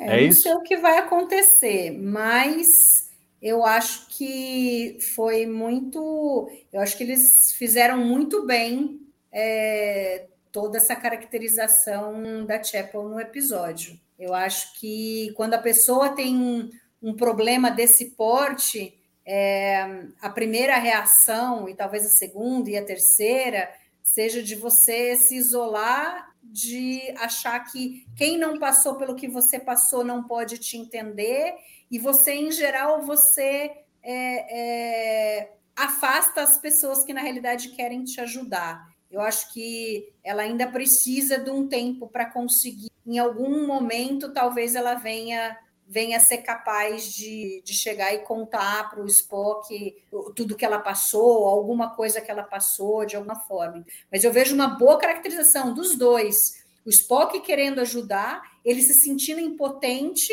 porque ele não sabe o que ele pode fazer, ele, ele, ele quer ajudar, mas ele vê também, ele, ele, ele faz a leitura que ela não quer é, é, a ajuda dele, ou que ela não consegue pedir ajuda, e aí ele não sabe o que fazer com a situação. Mas ele sendo vulcano, e você vê que ele saindo ali, ele me, me, me pareceu assim, não vou dizer tudo bem, mas de certa forma ele compreende que ela precisa daquele tempo. Agora a bola meio que está com ela, né? Como que ela vai lidar com isso, né? Passando esse nessa tempestade que foi essa essa passagem do embaixador ali na Enterprise e tal. Eu gostaria de ver uma cena dela contando alguma coisa para ele, se abrindo. Tal. Não sei se eles vão querer chegar nesse nível ainda de, de profundidade na relação deles ou não. A gente sabe que tem ainda cena que não foi ao ar, né, do, do trailer, que estão os dois com, com roupa de ah, é verdade, que estão com traje coisa, espacial. Tem, né? É, com traje espacial, que daí os dois estão juntos ali. Então a gente sabe que ainda vai, vai ter coisa, entendeu? Eu não, não vejo a, a T'Pring voltando com certeza nesse nono e nem no décimo. Eu acho que é algo que ficou para a temporada seguinte. Então, eu acho que a gente ainda tem coisa entre os dois. É, não vejo como esfriar a relação. Eu acho que é, é até bom que a gente tenha isso, porque não é a Shepel só é, ligada ao, ao, ao Spock, entendeu? O personagem dela não se caracteriza é, pela relação dela com o Spock. Então, eu acho importante esse tempo para ela, essa relação que ela, que ela tem com o Mibeng, achei fenomenal, que eles tinham já prometido, né? No Broken Circle a gente viu um pouquinho, e aqui a gente viu assim, a ligação profunda que os dois têm, eu achei fantástico a maneira como eles criaram essa, essa relação dos dois, e acho que engrandece muito a personagem dela, embora ela seja secundária nesse episódio, eu acho super importante para a personagem, porque a define com coisas em separado do esporte. É. Não, e, e, coincidentemente eu acabei de rever Strange New Worlds, o primeiro episódio, né, o piloto. E, e tem a cena lá que os, os, os, carinhas vão fugir da enfermaria lá, que o cara acorda, o alienígena acorda e foge da enfermaria. Ela e o Mibenga viram um para o outro e falam: não, Delta Scorp 7. Né? É como se eles tivessem uma Eu fiquei pensando, porra, será que isso aí foi na época da guerra que aconteceu essa história em Delta Scorp 7? E daí veio a, a. porque você vê de cara a camaradagem deles, mas não sabe de onde que vem, né? Sim, e agora, com esse episódio, a gente vê. Não, ele fala, você é a minha favorita, tal. É. Ah, então, pois é, é bacana. É, isso eu acho que é uma construção bacana. Fala, Murilo. É, eu, Pode, Mari. Não, só dizer que eu não concordo com curitibanos, não. Uh, não é, eles estão criando situações, não significa que eles não querem mais o romance. Se eles não quisessem romance, eles não teriam começado o romance. Sim, é, eu acho que assim, em algum momento, canonicamente, eles vão ter que, eles vão ter que se desfazer disso, mas não é agora. Né? Uhum. Né? Sim. Eu acho assim, ó, eu acho que a, que a Sheppel, eu acho que ela não chega a ser coadjuvante do episódio, acho que ela é co-protagonista, porque eu acho que no momento do flashback, ela é a protagonista, com um, uma benga, naquela, naquela hum. a sequência Sim, começa é com ela chegando lá no, no, no Gigal, e vai sempre do ponto de vista dela de Gigal, isso não é coadjuvante, isso é protagonista do episódio. Então ela, eu, aí no, no, no, conjunto do episódio, eu colocaria ela como uma co-protagonista do episódio. Então, como é que eu sempre esqueço o nome do embaixador Klingon? Como é que é o nome dele? O... Ra. O Rai é o Rai e o Mibenga na Enterprise protagonistas e o Mibenga e a Shepard na outra linha do tempo. Então, eu encaro dessa forma. Não e fala eu... outra linha do tempo que o pessoal se arrepia aí no chat. É. é. E aí, a questão do Spock, eu só acho que ele tira uma coisa desse episódio que teve um pin no Lost in Translation. Eu não acho que é legal, que eu acho que tá muito a Shepard batendo no Spock, assim, eu acho que a relação tá muito, ela é muito, ela queria porque queria porque queria se namorar do Spock, agora tá meio arredia com ele. Eu não sei se é a melhor decisão de roteiro. Pô, mas o, o, o, mas sabe... o Boiler acabou com ela, né? O Boiler acabou com totalmente qualquer tá, coisa. Tá, mas não é tipo assim, arredia com o Spock. Ela tá muito, sabe, tipo, ah, Spock, tu não sabe da, da minha passagem. Mas eu acho que é a cara mas, dela. Benga, ela nunca queria uma, uma relação séria. Ela tá se envolvendo sem querer. Eu acho cara, que é o perfil Benga... dela desde sempre. Acho que ela não. Ela sempre se mostrou arredia a, a, a se abrir, a se vincular a alguém. E aí, claro, ela se apaixonou pelo Spock. Então, quando apareceu uma brecha, ela foi, foi em cima. Mas é a história do que ela faz a metáfora lá do da sobreposição de estados lá, do, do gato de Schrödinger. É, ela, não, ela não quer abrir a caixa porque aí o gato continua vivo e morto e tá tudo bem. Ela prefere vivo e morto do que ou vivo ou morto. É, eu acho que é o perfil dela. Agora, que o Spock tá em má fase, tá, né? T'Pring pede um tempo, na sequência Shepard pede um tempo, tá em má fase o rapaz. É, é, não, não, não tá.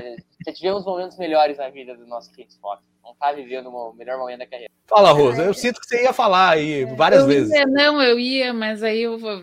Enfim, mas o que eu queria dizer é que o, o primeiro me deixa feliz que, no caso, o motivo deles acabarem não vai ter sido o episódio passado. Uh, justamente esse que Murilo comentou, né? Que, ah, que no futuro, não sei o quê, não é esse o Spock que vai fazer diferença, bibibi. Eu acho que teria sido muito ruim, assim, sabe? Se acabasse por isso. É, tipo assim, motivo fraco, sabe? Pra, pra Chapel. Mas acho que isso deu uma balançada nela. Daí eu fico pensando, sabe? Se junto com todo esse turbilhão de emoções que ela tá passando agora, saber que ela estava fazendo muito, entre aspas, tá? Mas mal, assim, do Spock do futuro e tal, que não sorri, sabe? Ela fazendo Spock sorrir, esse tipo de coisa, assim, se não seria também um motivo, sabe? Tipo, se mais um estopim para ela, enfim, inventar esse negócio. É, agora não. É, pois é, mas eu acho que eles vão cozinhar esse galo aí ainda bastante, né? Vão ficar nessa. Que eu acho que é parte, é parte dessa, digamos, dessa nova etapa da relação, porque eu acho que também não pode ser uma paixão toy, aquela coisa do Spock já contar para a frota estelar, o Spock também é calma, rapaz, calma, muita calma nessa hora. É, e... Você vê que tem um, uma ceninha que pode passar desapercebida, mas ali no jantar, o Spock está ali conversando com ela, e aí ela tá lá ouvindo o cara, porque ela não está conseguindo concentrar, ela fala, ah, desculpa, Spock, você está fazendo a brincadeira do jogo de palavras, mas eu não estou conseguindo me concentrar. Ou seja, alguma coisa entre os dois ali. É alguma brincadeira é, que eles fazem. Então você, eles, né? você vê que tem uma coisa, entendeu? Eles continuaram ali, né? Ele continua acompanhando ela e tudo. É que calhou de, de ter os dois episódios, um, um é, depois do outro, né? E se a gente coloca o Mebenga totalmente transtornado e matando o cara, você acha que a Chapel tem condições de agora conversar sobre relacionamento é. e tal? Ela também está transtornada, foi o que eu falei. Ela ela está afastando a pessoa que quer ajudá-la porque ela não consegue ver uma ajuda, né? Não consegue ver. Eu acho que é muito verdadeiro para pessoas que, que estão passando por estresse pós-traumático. Mas o... eu tenho esperança ainda de ver momentos, muitos momentos fofinhos entre os dois, antes também, de acabar também. de verdade para arrematar essa discussão, o Mibenga vai passar em column, não, não vai acontecer nada com ele, isso aí. É, vai ser uma, uma coisa esquecida, ou, vocês, acham que vão tratar? Eu acho que é capaz de tratarem em algum momento. Não acho que vai ter o episódio do julgamento do Mibenga, isso não. Mas eu acho que vão, vão falar, porque eles não costumam jogar essas coisas para o alto e não tratar mais, né? Aliás, até em episódios que é, teriam uma característica muito singular, muito episódica, eles conseguem costurar a linha aí dos personagens e tal. Não acho que vai, tipo, o cara matou. É, é, é, contrário a tudo que os produtores disseram, né? Eles, o Akiva Goldsman vivia lembrando o City on the Edge of Forever, que tipo, Kirk perde o amor da vida dele e na semana seguinte ele não, não, não reage a nada. Seria o cúmulo o cara matar o outro lá na, na, na, enfermaria onde ele trabalha todo dia, trauma de guerra, e na semana seguinte não, não ter nada, né? Então acho que algum tratamento vai ter que ser dado, vocês não acham? Tenho uma pergunta para ti nesse sentido. Tomar o host por três segundos. E eu não tenho opinião sobre isso. Eu tô te perguntando se pode ser uma coisa que eu li no track, comentário do Track Move. Queria a tua opinião. Talvez, será que isso possa explicar na Enterprise do Jim, o Mibenga, não ser o chefe médico, só mais um médico, e o médico-chefe ser o McCoy? Não sei, não tô dizendo que eu acho isso. Estou jogando para cima. Não. Acho que não, porque assim, você cometeu o assassinato, vai ser rebaixado um posto. Caralho de punição é essa? Não, não como punição. Eu tô dizendo que possa... matou só um pouquinho. Então... Não, mas não, não é isso. Acho que também é uma pessoa que pode não ter condições uh, emocionais, né? Ele pode, pode ter, podem ter percebido que ele não tem condições emocionais para lidar com o trauma e, portanto, ele não tem condições de ser o chefe de. Né, o chefe... Ele seria afastado, né, Roberto? É, Se ele não é, tem condição, é, como é que ele vai ficar dar plantão na enfermaria? Ah, mas podemos, pode ser um esquema, entendeu? Assim, não, não, pode ser que, que não. não. pode, assim, eu acho que não não porque alguém vai saber do que aconteceu. Pode ser que o Mbenga, pessoalmente, eu acho que ainda vai continuar mostrando ele é, afetado de alguma forma com isso. Se a gente disse que a gente acha que vai ver mais Klingons, é, a gente pode ver mais coisas acontecendo com relação a isso, né?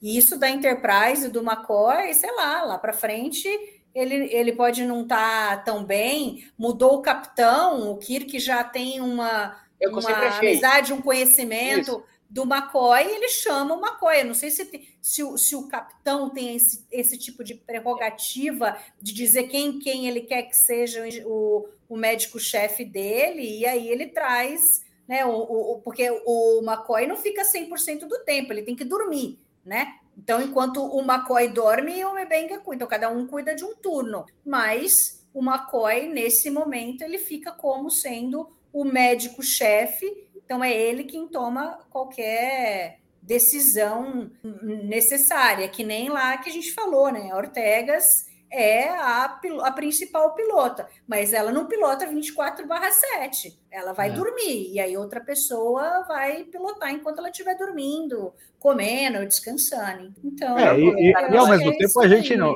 a gente fala do Mibenga como se ele tivesse lá em todos os episódios da série clássica. Ele apareceu, ele em, dois, em dois, um no segundo ano, outro no terceiro. A gente não sabe nem se ele não saiu da nave um tempo e depois Sim. voltou e aí não vai voltar como chefe, né? Porque saiu Uhum. E é muito legal que no episódio ele aparece no, no, Private Little War e no The Witch Survivors, né?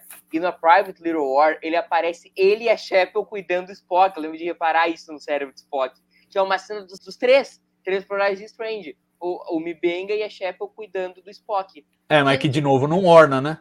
Por quê? Ela tá Porque eles não lá, parecem ter uma relação, eles não parecem ter uma relação de proximidade, Mibenga e Shepard na, na série clássica. Não, mas aqui é eles estão Ele faz gracinha com ela ali. Faz, faz gracinha. Além de fazer gracinha, eles estão ali cuidando. Ah, tem um negócio dos tabefes lá. Eu me lembro da cena dos tabefes. Isso, não. É isso? não eu não, acho mas ela põe a mão, ela, ela tá pondo a mão nele, aí ela tira a mão na hora que o Mibenga chega, e aí ele fala: Ah, não precisa tirar a mão, não, alguma coisa assim, entendeu? Ele fala, Exato, ele, tem uma faz uma gracinha com ela. E óbvio, não dá para esperar que seja, pô. A Chapel é totalmente diferente, pô. Na, zero desenvolvida. A Aurora é zero desenvolvida em TOS. E aí é super legal, porque olhando em retrospectiva, a gente acabou de gravar o Cerebro Spock de Survives e a gente comentou que uh, o, o McCoy desce pro planeta lá e eles perdem totalmente contato com, com o McCoy e com o Sulu. E vai dar uma merda na enfermaria e o Spock direto vai na enfermaria, doutor Mabenga, não sei não sei o que, não sei o que, não sei o que, não sei o que. Direto ele vai no Mibenga. E isso é uma, uma, coisa, olhando em retrospectiva, muito legal. Tipo, ó, o, o magro tá lá no planeta, eu vou, logicamente, quem eu tenho que ligar agora é o Mibenga. Entendeu? Como segundo em comando dentro da enfermaria. Legal, dá pra dar dessa forma assim. Tá bom, vocês acreditam? Eu tô topando. eu, eu, é aquilo que eu falo, eu adoro essas conexões, mas quanto mais eu vejo Strange New Worlds, mais eu acho que eles precisam fazer TOS como Strange New Worlds ou não vai dar continuidade. Mas enfim. Esse é outro papo também. É, vamos arredondar, vamos fazer os momentos, pessoal? Você vai discutir o Mibenga? Mais, mais? Mais ainda? Não, acho que a gente ficou discutindo se foi ele que matou, não, mas a gente não discutiu aqui o que cada um pensa sobre. Que... Ah, acho que falamos também. Ah, tudo bem, podemos fazer essa última rodada aí. Você acha que tudo bem? Aí eu não falo pra mim, né? Agora que eu que sei. Ué, você que queria falar, caralho. eu quero, eu falo, então se quer que eu fale, eu falo. É claro, não. você que pediu. Não, é para mim, para mim é isso. Eu acho que a gente, a gente ficou debatendo, dando em, andando em círculo no lance do Mibenga ter matado ou não. A gente não chegou a é, o que, que nós achamos do a resolução. Mas enfim, é, o que eu acho, que eu, Murilo, acho assim, dito, aí de novo, é a nossas perspectivas do episódio. A Mari acha que legítima defesa, eu acho que ele cometeu um homicídio. Uh, então, como eu vejo essa questão? É uma parada tão, eu acho que ele tá tão doente, tão, tão viajado pela guerra, que ele acha que na cabeça dele é o certo ele, ele, isso aí, é, de acordo com o que a gente falou, não uma questão de vingança, mas uma questão. Então, na cabeça doente, doente dele, ele fez o que precisava ser feito. Mas ele está muito distante do que um oficial da Frota Estelar deveria ser.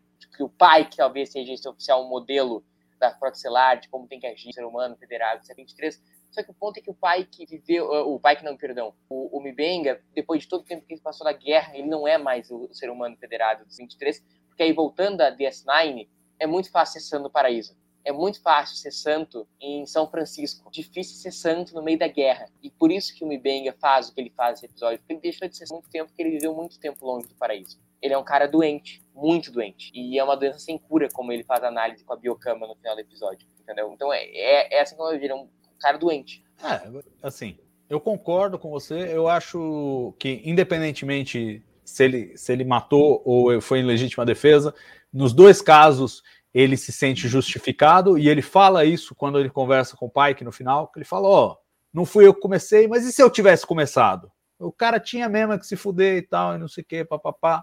E no final fala, ó, oh, tô feliz, não fui eu que comecei, mas tô feliz que ele morreu. Então, assim, ele mesmo justifica e acha que, que era a, a coisa certa a fazer. E aí, eu acho que em termos do, do que a gente pode pensar, acho que já falamos, eu vou na linha da Roberta, do que ela falou antes. É, eu acho que você tem que cumprir os ritos, não pode condenar alguém, por mais que mereça, você não pode condenar você unilateralmente fazer justiça com as próprias mãos. Mas, como também disseram os nossos comentaristas aqui no chat, é uma coisa que você não precisa concordar, mas você compreende, você entende no contexto do que aconteceu, no contexto do trauma que ele tem, que ele tenha feito isso. Teria que ser punido? Teria como foi acobertado, da mesma forma que foi acobertado o passado do, do Ra lá, lá atrás, é, e, e, agora o passado do Ra está sedimentado, né? Ele, ele virou o mártir pacifista, porque o Mibenga não pode mais contar a história dele. Então isso está sepultado já. E é, aí... Mártir pacifista não, né? Porque na realidade colocaram o cara como meio violento, que ele foi atacar o Mibenga. É, pois é, mas aí vão, é, não vão fazer nenhuma revisão da história dele, né? Não, não. É. Ele vai ficar sendo como não. o cara que matou os três, que quis sair de lá tal, mas que de alguma forma não era tão santo assim. É, você vê que no final a coisa dos dois estarem escorados na, numa mentira, né? Acaba tornando tudo nebuloso para os dois lados. Né? Eu acho que a federação vai botar uma pedra nessa história, não? ninguém comenta, entendeu? Não, não se debate o que os caras fizeram com o projeto Gênesis depois do que deu, sabe? Não se pode comentar entendeu? É mais um erro da federação, né? Ah, mas a federação comete um por semana, não seja por isso. É... Enfim, alguém mais quer adicionar comentários aí sobre o que achou da escolha do E acho assim, só para terminar, que é é difícil ver o personagem da mesma forma. Sempre vai olhar com o pé atrás. Acho que não vai vai virar o médico bonzinho e tal, não sei o quê. Ele vai ter sempre uma edge ali, uma coisa que. E essa é uma, uma atitude corajosa que eles, que eles tiveram com o personagem, porque isso muda o personagem, a relação da audiência com o personagem para sempre, não é por esse episódio, é para sempre. Então, assim, tomara que dê certo, tomara que ele reconquiste aí a simpatia perdida, porque certamente perdeu alguma para aqueles que interpretaram que ele fez errado e tal, e não sei o quê. Então, alguém mais? Não? Então vamos para os momentos, vamos começar pelo que não tem, carimbo do Gene.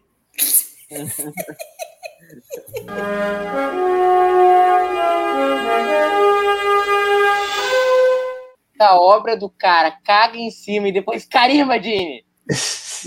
É, não, isso é difícil mesmo, acho que não tem. Acho que não, não o Mebenga ali ainda tentou, né, no discurso ah. ali pro, pro Alferes, falando que a gente está aqui para proteger as pessoas em casa, para poderem ter paz, de viverem bem.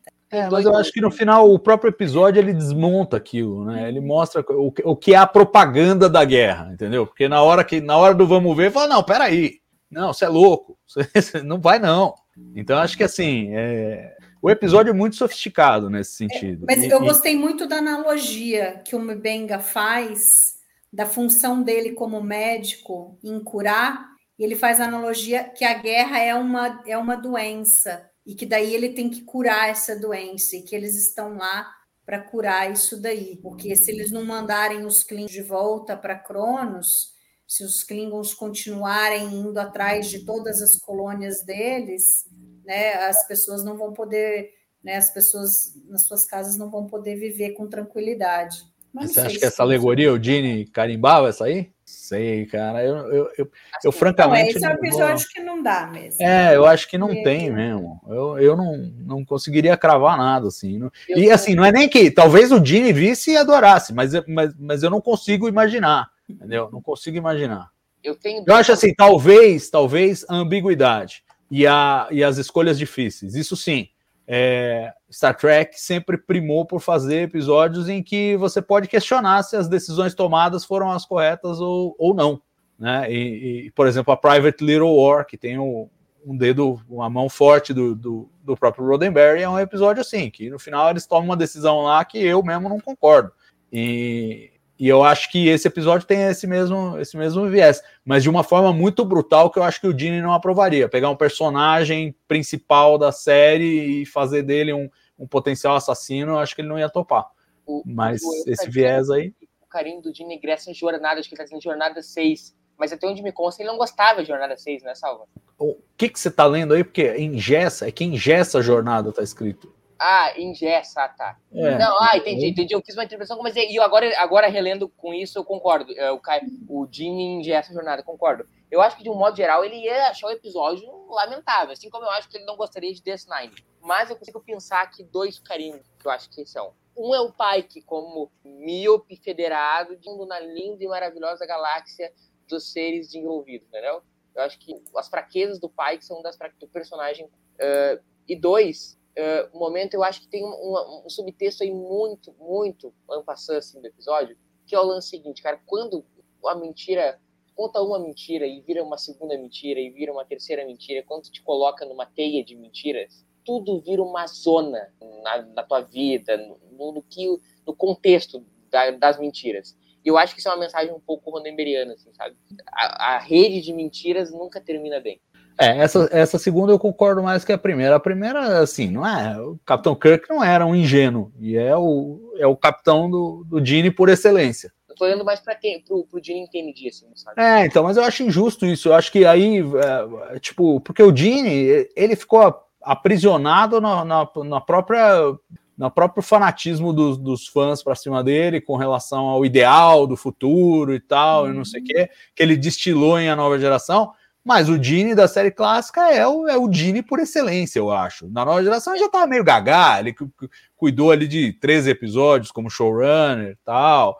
É, eu acho que vale mais a, a série clássica. E, e, claro, ainda que você considere que a versão destilada dele é a da nova geração, tem que considerar também o que ele fez na Não, série clássica, eu acho. Né? E, e, tu citou um belo exemplo que é da Private Little War, que assim, pessoalmente tu discorda, eu concordo em primeiro grau com a decisão do Jim, que é um episódio. Isso aí. Roberta, tem algum? Não? Não, até acho que o Murilo tirou leite de pedra, mas eu não tenho. Boa. Vamos então para o cérebro do Spock.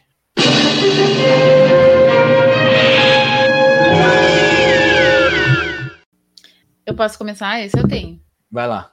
Para mim, meu cérebro de Spock é quando a Ortega tá lá na, na ponte falando do Butcher e não sei o quê. E depois que já deu aquele. E, tipo, toda barulheira, e, e, e a Uhura olhando para ela, e ela continua lá falando. Para mim, aquilo é muito ruim. Foi meio o professor linguiça, né? O Chaves falando do professor linguiça. Tá todo mundo falando, aí para todo mundo de falar, ah, não sei o que é do professor linguiça. E aí o, o Girafales que ouve. É, foi, meio, foi um pouco isso mesmo, professor linguiça. É, Murilo, tem algum? Eu não tinha escolhido um sério Spock, eu acho que nesse esse episódio fiz uma, uma escolha sensacional. É, não tem alívio cômico, assim, não tem piadinha, não tem um momento do humor, e não é para ter mesmo. O episódio ele é pesado, por essência. O Castanho, inclusive, disse que era, era o primeiro episódio de Star Trek que ele tinha visto que não tinha piada, e eu não soube uh, referendar se ele estava certo ou não. Uh, mas eu acho que esse, esse fato deixa o episódio bem menos suscetível para a série do Spock. Mas com a Roberta falando agora, eu concordo. E aí eu sei que uma coisa que a Mari e o Salvador vão discordar, não sei que a Roberta tem. Cara, eu acho a Melissa muito canastrona, cara. Muito canastrona. Ah, eu gosto dela. Eu gosto também. Eu acho uma canastrona. E eu acho que nessa cena ela é muito canastrona, assim, sabe? É tipo, falando. E a entrevista dela no Red Room do episódio passado é maravilhoso. Foi forte, foi Nossa, forte. foi foda. Muito, muito maravilhoso. Vale a pena ver. Eu tenho um. um na, na verdade, não é sobre os pouco, mas eu acho que é um erro de continuidade naquela cena lá maravilhosa do We Got This, na primeira vez aparece explodindo sangue na cara da Chapel, mas depois ela aparece o resto da cena inteira com o rosto limpo. Esqueceram do sangue. É verdade. Eles devem ah, ter filmado só. várias filmagens tal, e aí depois, na hora da edição, ficou a primeira cena do sangue, que talvez deve ser depois, não sei. Ah, bem, Mas bem foi um observado. errinho- Um errinho de continuidade. Ó, O meu, para mim, foi o, a história da, da federação mandar os. Não, quero que conviva com os veteranos. E, e ainda o pai que enfatiza, fala: não, as ordens vieram lá de cima, não sei o quê, bem do alto. Mas, pô, quem é o imbecil que deu essa ordem aí? Meu? É, não dá. Para mim, é. Não dá. Não- não. Almirante J.T. Estevam Pai. E deixa eu só pegar aqui o, o Curitibanos, lembrando que o Dini morreu quando lançaram o Unification lá do episódio com o Spock na nova geração, na quinta temporada. É verdade, Curitibanos, mas ele já estava afastado da série fazia um bom tempo. Né? Ele era produtor executivo meio formalmente, mas ele já estava com problemas de saúde gravíssimos. tal. Na verdade, depois da segunda temporada, ele meio que começa a se afastar e o Michael Piller é que, é que toma conta. E já no meio da primeira temporada, ele já não era o showrunner de fato. Ele dava muito pitaco, participava muito, mas, mas não era o showrunner de fato, era o Morris Hurley. Então, tem isso aí. É, vamos fazer o momento chip de emoção.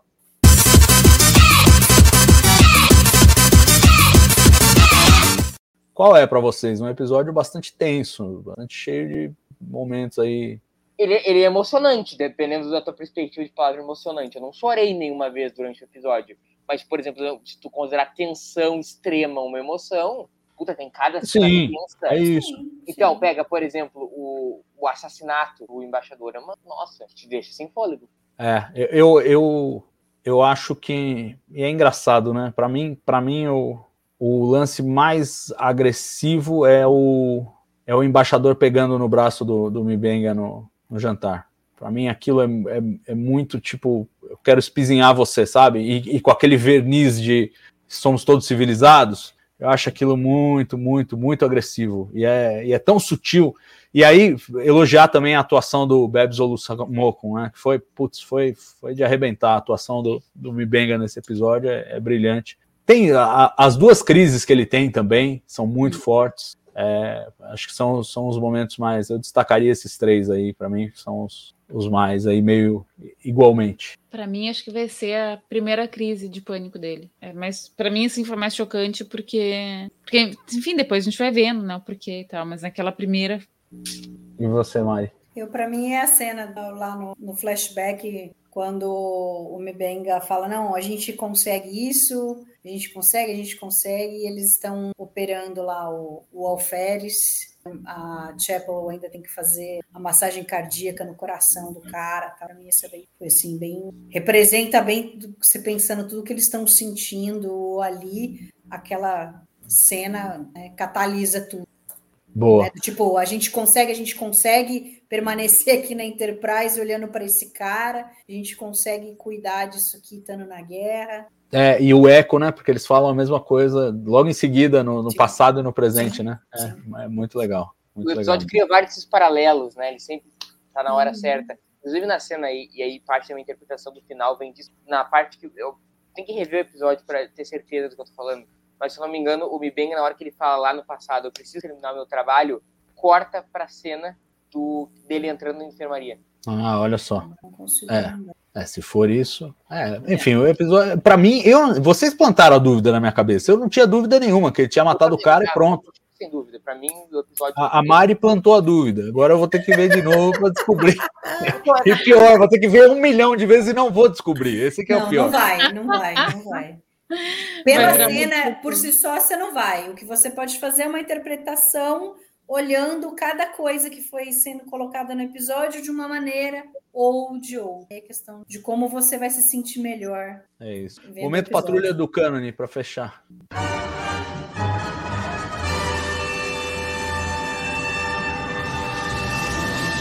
E aí? E aí? Alguém? Tinha um, lembrar dele. Tem? Ah, cara, olha, eu acho assim, eles decidiram que cada série tem uma estética, né? Então não dá nem para dá nem para abordar isso aí.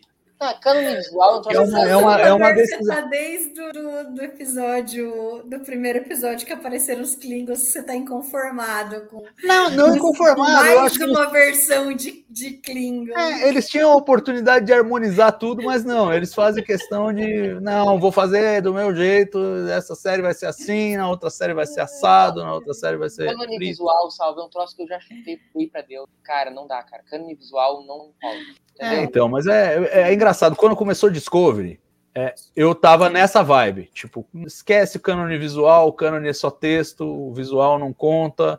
É... Aí eles começaram a querer harmonizar, né? Começaram a caminhar uh, com a estética de Discovery mais para perto do que a gente estava acostumado, botaram os cabelos de volta nos Klingons e tal, e foram mexendo. E, e, e, ao longo das outras produções também foram dando essa harmonizada. Picard harmoniza bem com a nova geração e tal, e não sei o quê a ponto de eu falar, então tá bom, então vamos fazer aí, né? Vamos fazer o cânone visual de novo, vamos resgatar o cânone visual. E aí, e aí, quando aparecem essas coisinhas assim, me, me, me chacoalha um pouquinho, entendeu? Não, não, não que me perturbe, mas assim, eu, eu, eu, eu percebo como uma escolha artística. Tipo, cada série vai ter a sua estética, vai ter o seu visual, e a gente não vai mais ver uma coisa como a gente viu é, na era Berman, que a estética da nova geração, a estética de Deep Space Nine de Voyager ornavam. Não, não, não, vai ter, entendeu?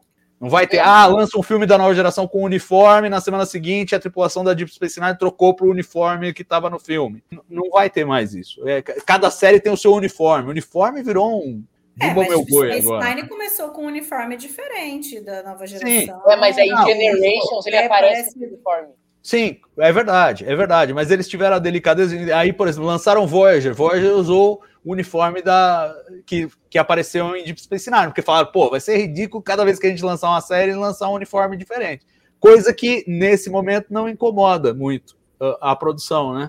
É, eu acho Felizmente, os, as séries estão em épocas diferentes e cria um pouco menos de ruído. Mas mesmo assim, você fala assim: ah, poxa, é, o pessoal lá da Cerritos usa aqueles uniformes diferentes dos uniformes que a gente viu nos filmes da nova geração, apesar de estar naquela mesma época. E eles convivem, né? A gente vê que tem o uniforme da época da nova geração lá em Lower Decks e tal. Então, assim, mas eles fizeram essa opção de que cada série vai ter o seu uniforme, vai vender mais bonequinho assim, e, e a gente tem que aceitar que é isso. Né? É, o do, dos Klingons eu acho que é assim, se os Klingons de Discovery tivessem sido bem recebidos, que não foram, eu acho que eles teriam seguido mais ou menos com os clientes de desconto. Mas eles ficaram muito muito diferentes. Eu acho que eles erraram a mão ali, viram que erraram, não davam para voltar atrás. E aí, no fim, deu, aí agora Strange New Worlds eh, resolveram ajeitar isso daí. Então, mas é que não é só. Se fosse só a crise dos Klingons, mas não é.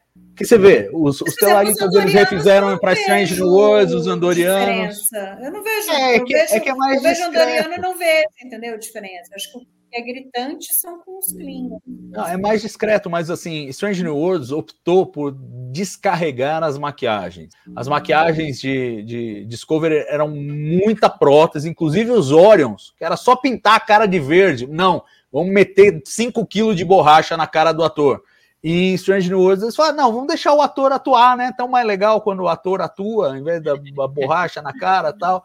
E, e aí refizeram. Então, por exemplo, tem alguns detalhes na, na, na, maquiagem do Andoriano, é discreto, porque é tudo azul com antena, né? Então é fácil, cabelo branco, azul com antena. Mas, por exemplo, a Discovery tinha umas, umas sobrancelhas protuberantes aqui, que não tinha pelo, né, nos andorianos, mas tinha uma coisinha assim, como se fosse umas mini anteninhas esticando aqui, que nesse nesse de Strange New Worlds a gente não viu, né? Aí os, os, os telaritas de Discovery tinham é, aqueles aquelas presas, né? E o e os de Strange New Worlds, exemplo dos da série clássica, não, não tem.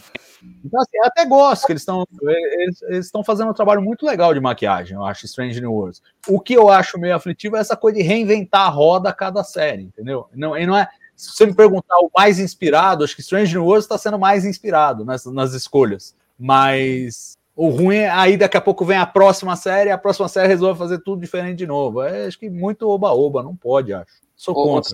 Ô, ô, Salva, e fazer uma pergunta aqui, pergunta do Cânone.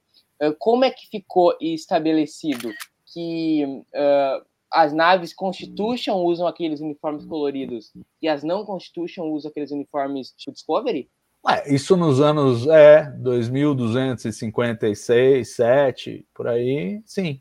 E antes, até porque tem o, o short tracks do Saru, né? Que é a, a Jojo como tenente aparece com aqueles uniformes de Discovery azuis. Então eles é, devia estar em uso lá nos anos 2240 e tal. Mas de novo, uniforme virou. E assim, o, o George Kirk lá no começo do Star Trek 2009 está transicionando ali de Prime para Kelvin, então aqueles uniformes que são Primes, é um uniforme meio, né?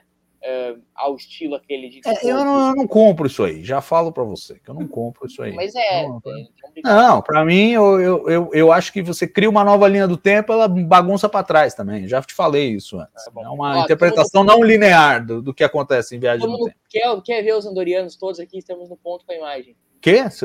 Ué, põe aí. Nem sabia que a gente ia ter isso. Não, eu, eu também não sabia. também não sabia. É, pois é. Ah, o nosso querido Jörg Jörg Hillebrand é um grande pesquisador de Star Trek, o cara vê tudo e aí pescou os, os andorianos. Realmente, é, são detalhes de sintonia fina, né, Salva? Não tem nada. É, nada bate o andoriano de A Nova Geração, que só foi feito uma vez e foi a coisa mais ridícula. Vocês lembram? Sim, claro. Lamentável. Da Lau. Quando a Lau estava escolhendo, escolhendo o visual dela, a filha do Data, em The Offspring uma das opções que tinha lá era o andoriano, mas era uma coisa muito ridícula. Era tipo, era meio verde com umas antenas gigantes, uma cabeçona gigantesca também. Era ali eles erraram feio mesmo. Mas, enfim, é, isso é para mostrar que em todas as eras eles erram. Não adianta querer falar agora, não. É, sempre foi assim. E, e, Mas. E, e, o que pode aceitar aí nessa aí do, do, do, do geração é que o computador errou, porque aquele troço ali é diabólico. Não pode é, aceitar. O computador errou. Não, já aceitei, já foi. Você mesmo aboliu o cânone visual, você aboliu o cânone visual. É agora você vem falar aqui. Não é o momento patrulha do cânone que eu venho trazer, mas eu venho trazer um acréscimo do cânone. Então uh, muito legal a nossa nova classe de naves aí que viu, talvez uma das mais diferentes. Ah, é bacana mesmo. Como é que é bacana. o nome da classe? Da Kelsey May, né? A classe não sei, eu sei a nave que chama USS Kelsey May, não é? O nome da nave? Não sei. Peraí, já... Parece um, um, um, um, navio de cruzeiro, né? Uma coisa mais longilínea, assim, parece um, sei lá, um veículo de passageiros mesmo. E, e falando Exato. em nave, algo que a gente tinha ficado em dúvida em episódios passados, aqui eles falam que a Enterprise é a nave capitânia. É, mas o, o que o embaixador fala. é, e o, e o. Não, mas o próprio, o próprio Sam tinha falado no episódio, Isso. dois episódios atrás. Lost Translation. Aqui é a nave, ó. ó. É, é a Kelsey May. É, eu achei bem legal. Bem legal, bem legal. Estilo assim, meio avião, né? É, exato. Ela tem um jeito de. de avião então, de passageiros, é bem legal. Adoro quando aparecem essas classes diferentonas de nave, assim. Acho que é uma, in, uma inventividade. Só ficou meio largado aquele lance, né? De que eles foram fazer no sistema e de para onde o embaixador ia. Ficou meio largado no episódio, né? Não, eles é, passaram lá, tava perto, aí eles tinham que ir lá e levar na estação 12. É, ah, ele, ele basicamente concluiu a missão lá, que ele fica falando no, no jantar, convenceu, não sei o quê, pior que fazer um elogio pro Telarita, não sei o que lá, não sei o que lá. E aí, e aí pegaram ele lá e levaram. E outra coisa bem legal também que a gente viu o trocinho aquele do uh, da série clássica, né? No, na hora do, o apito. Do, do, apito. Ah, bem lembrado, ó, já sei qual é o momento patrulha do cano. Esse realmente o o Ractagino lá parece um replicador, hein? Não parece o sintetizador de alimentos da série clássica. Faz o barulho do sintetizador de alimentos, mas é como um replicador. Ele, sério, ele cara? Materializa o negócio do nada lá. nisso. É. Nem era isso. Puta. Não vai dormir à noite. Agora, ah, agora estragaram o cânone, fizeram lá um replicador na série clássica. Pronto, acabou. É não, o fim. Não, Só falta pode. o holodeck agora e aí acaba comigo. Não, mas o holodeck tem TAS, né? Então dá pra fazer aí o chão, entendeu?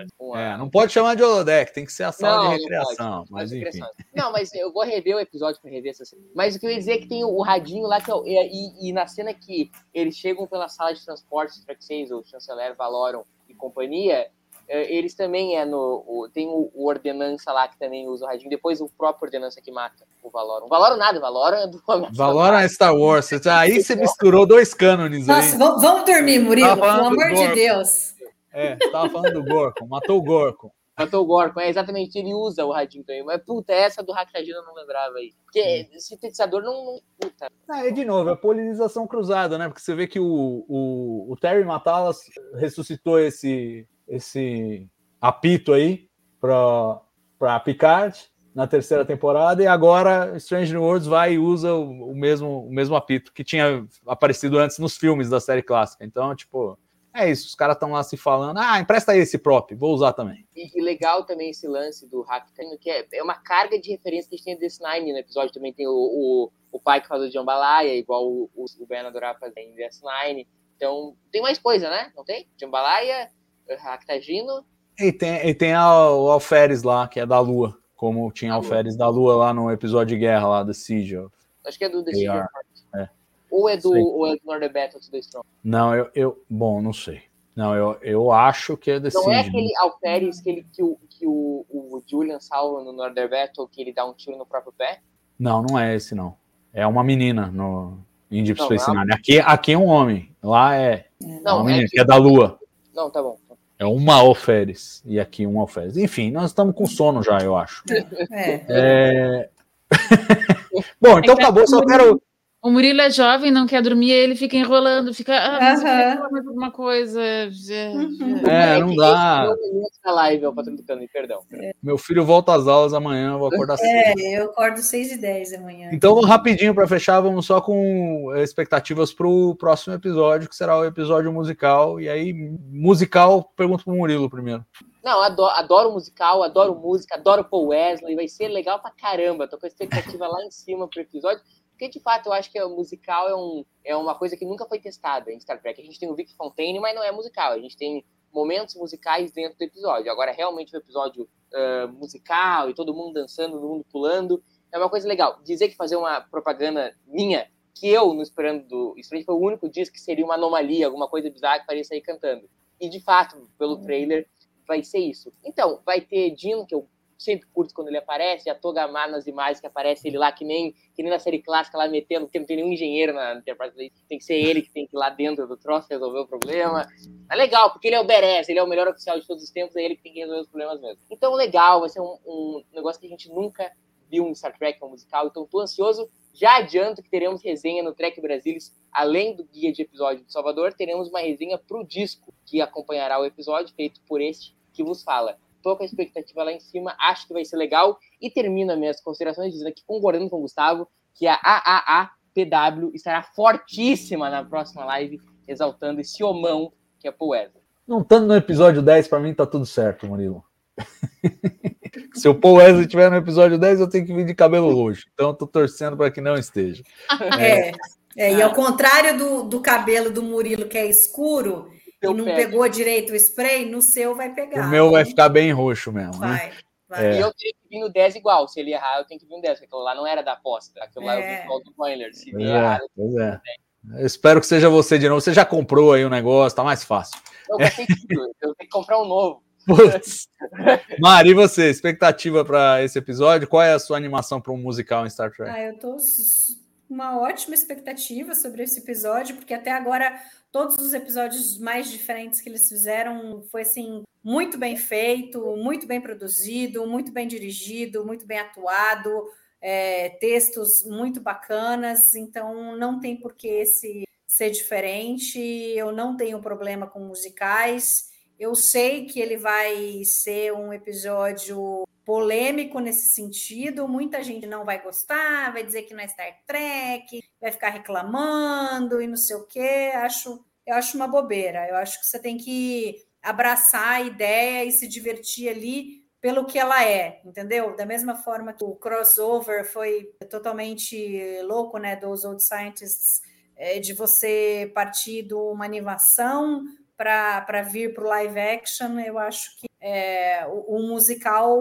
tem, tem essa mesma vibe e eu acho que vai ser muito legal. A gente tem a Célia, que sabe cantar muito bem, que tem né, peças, acho que na, na Broadway, a, a Cristina Chong também está cantando, tem, né, tem é, disco lançando agora, e acho que os atores hoje em dia têm tudo uma preparação para isso, eu acho que vai ser muito bem feito. Super ansiosa para E você, Rô?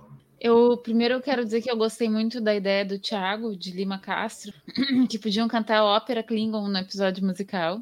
É, não, mas fora isso, assim, eu concordo com a Mari, assim, acho que todas as coisas diferentes, todas as tentativas que fizeram foram super bem sucedidas. é, se não viraram o melhor episódio, assim, viraram episódios muito bons, interessantes. É, então, acho que tem, tem tudo, assim, são bons produtores, eles sabem o que estão fazendo, conhecem a franquia, então vamos ver. É, eu, eu tenho uma expectativa melhor possível. Eu, eu adoro musicais e eu acho que esse vai ser um daqueles episódios de ver mil vezes, igual o crossover com Lower Decks, que dá vontade de ver de novo, de novo, de novo, de novo, ele não cansa. Esse também acho que não vai cansar, porque é musical, então quem gosta, gosta. É a performance, são as músicas, é a história envolvida na, na, na, nas letras, eu acho que vai ser muito, muito bacana. Mas eu entendo que é polarizante. Quem não gosta de musical não vai gostar. Não tem como gostar do negócio se você não gosta da premissa, né? Então, é, é como não gostar de ficção científica e gostar de Star Trek. Não dá.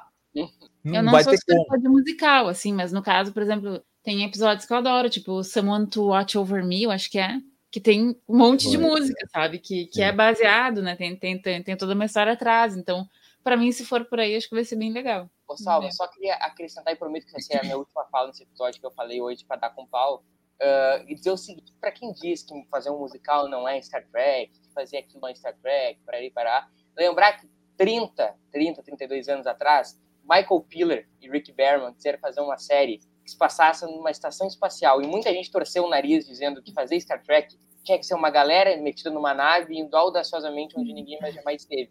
E muito fã torceu o nariz por causa disso. E acabou se tornando, na opinião acho que de muita gente, a melhor série de Star Trek. Um pouco tempo antes, um cara que vocês devem conhecer, chamado Gene Roddenberry, fez uma série que o capitão da nave não era o Gene, não era o Spock, oficial de ciências, e não era o Spock também, o primeiro oficial. Muita gente disse que aquilo não era Star Trek. De novo, foi aclamado. Não, não sei se o episódio vai ser aclamado. Agora, fazer o diferente é a essência do que é Star Trek. Se não quer o diferente, então, cara, aí é outra coisa o teu bagulho, entendeu? Que faz sempre a mesma coisa. James Bond é assim, adoro James Bond, é sempre o mesmo, eu adoro. sempre o mesmo filme é ótimo. Star Trek não é sempre. Star Trek, a gente teve um episódio, uh, o quinto episódio, uma comédia, o sexto, um sci-fi bem classicão, o 7 foi um crossover, bem. O 8 é um episódio de suspense, o nono musical. Star Trek é isso, gurizada. Se tu curte Star Trek, Star Trek é isso aí. É cada semana a gente vir comentar um espírito diferente de Star Trek. Star Trek se, se revela de forma multifacetária dentro dos episódios. E o episódio 9, gostando ou não, é Star Trek, porque Star Trek é Então pronto, falou tanto, falou tão bonito que eu não vou nem falar mais nada.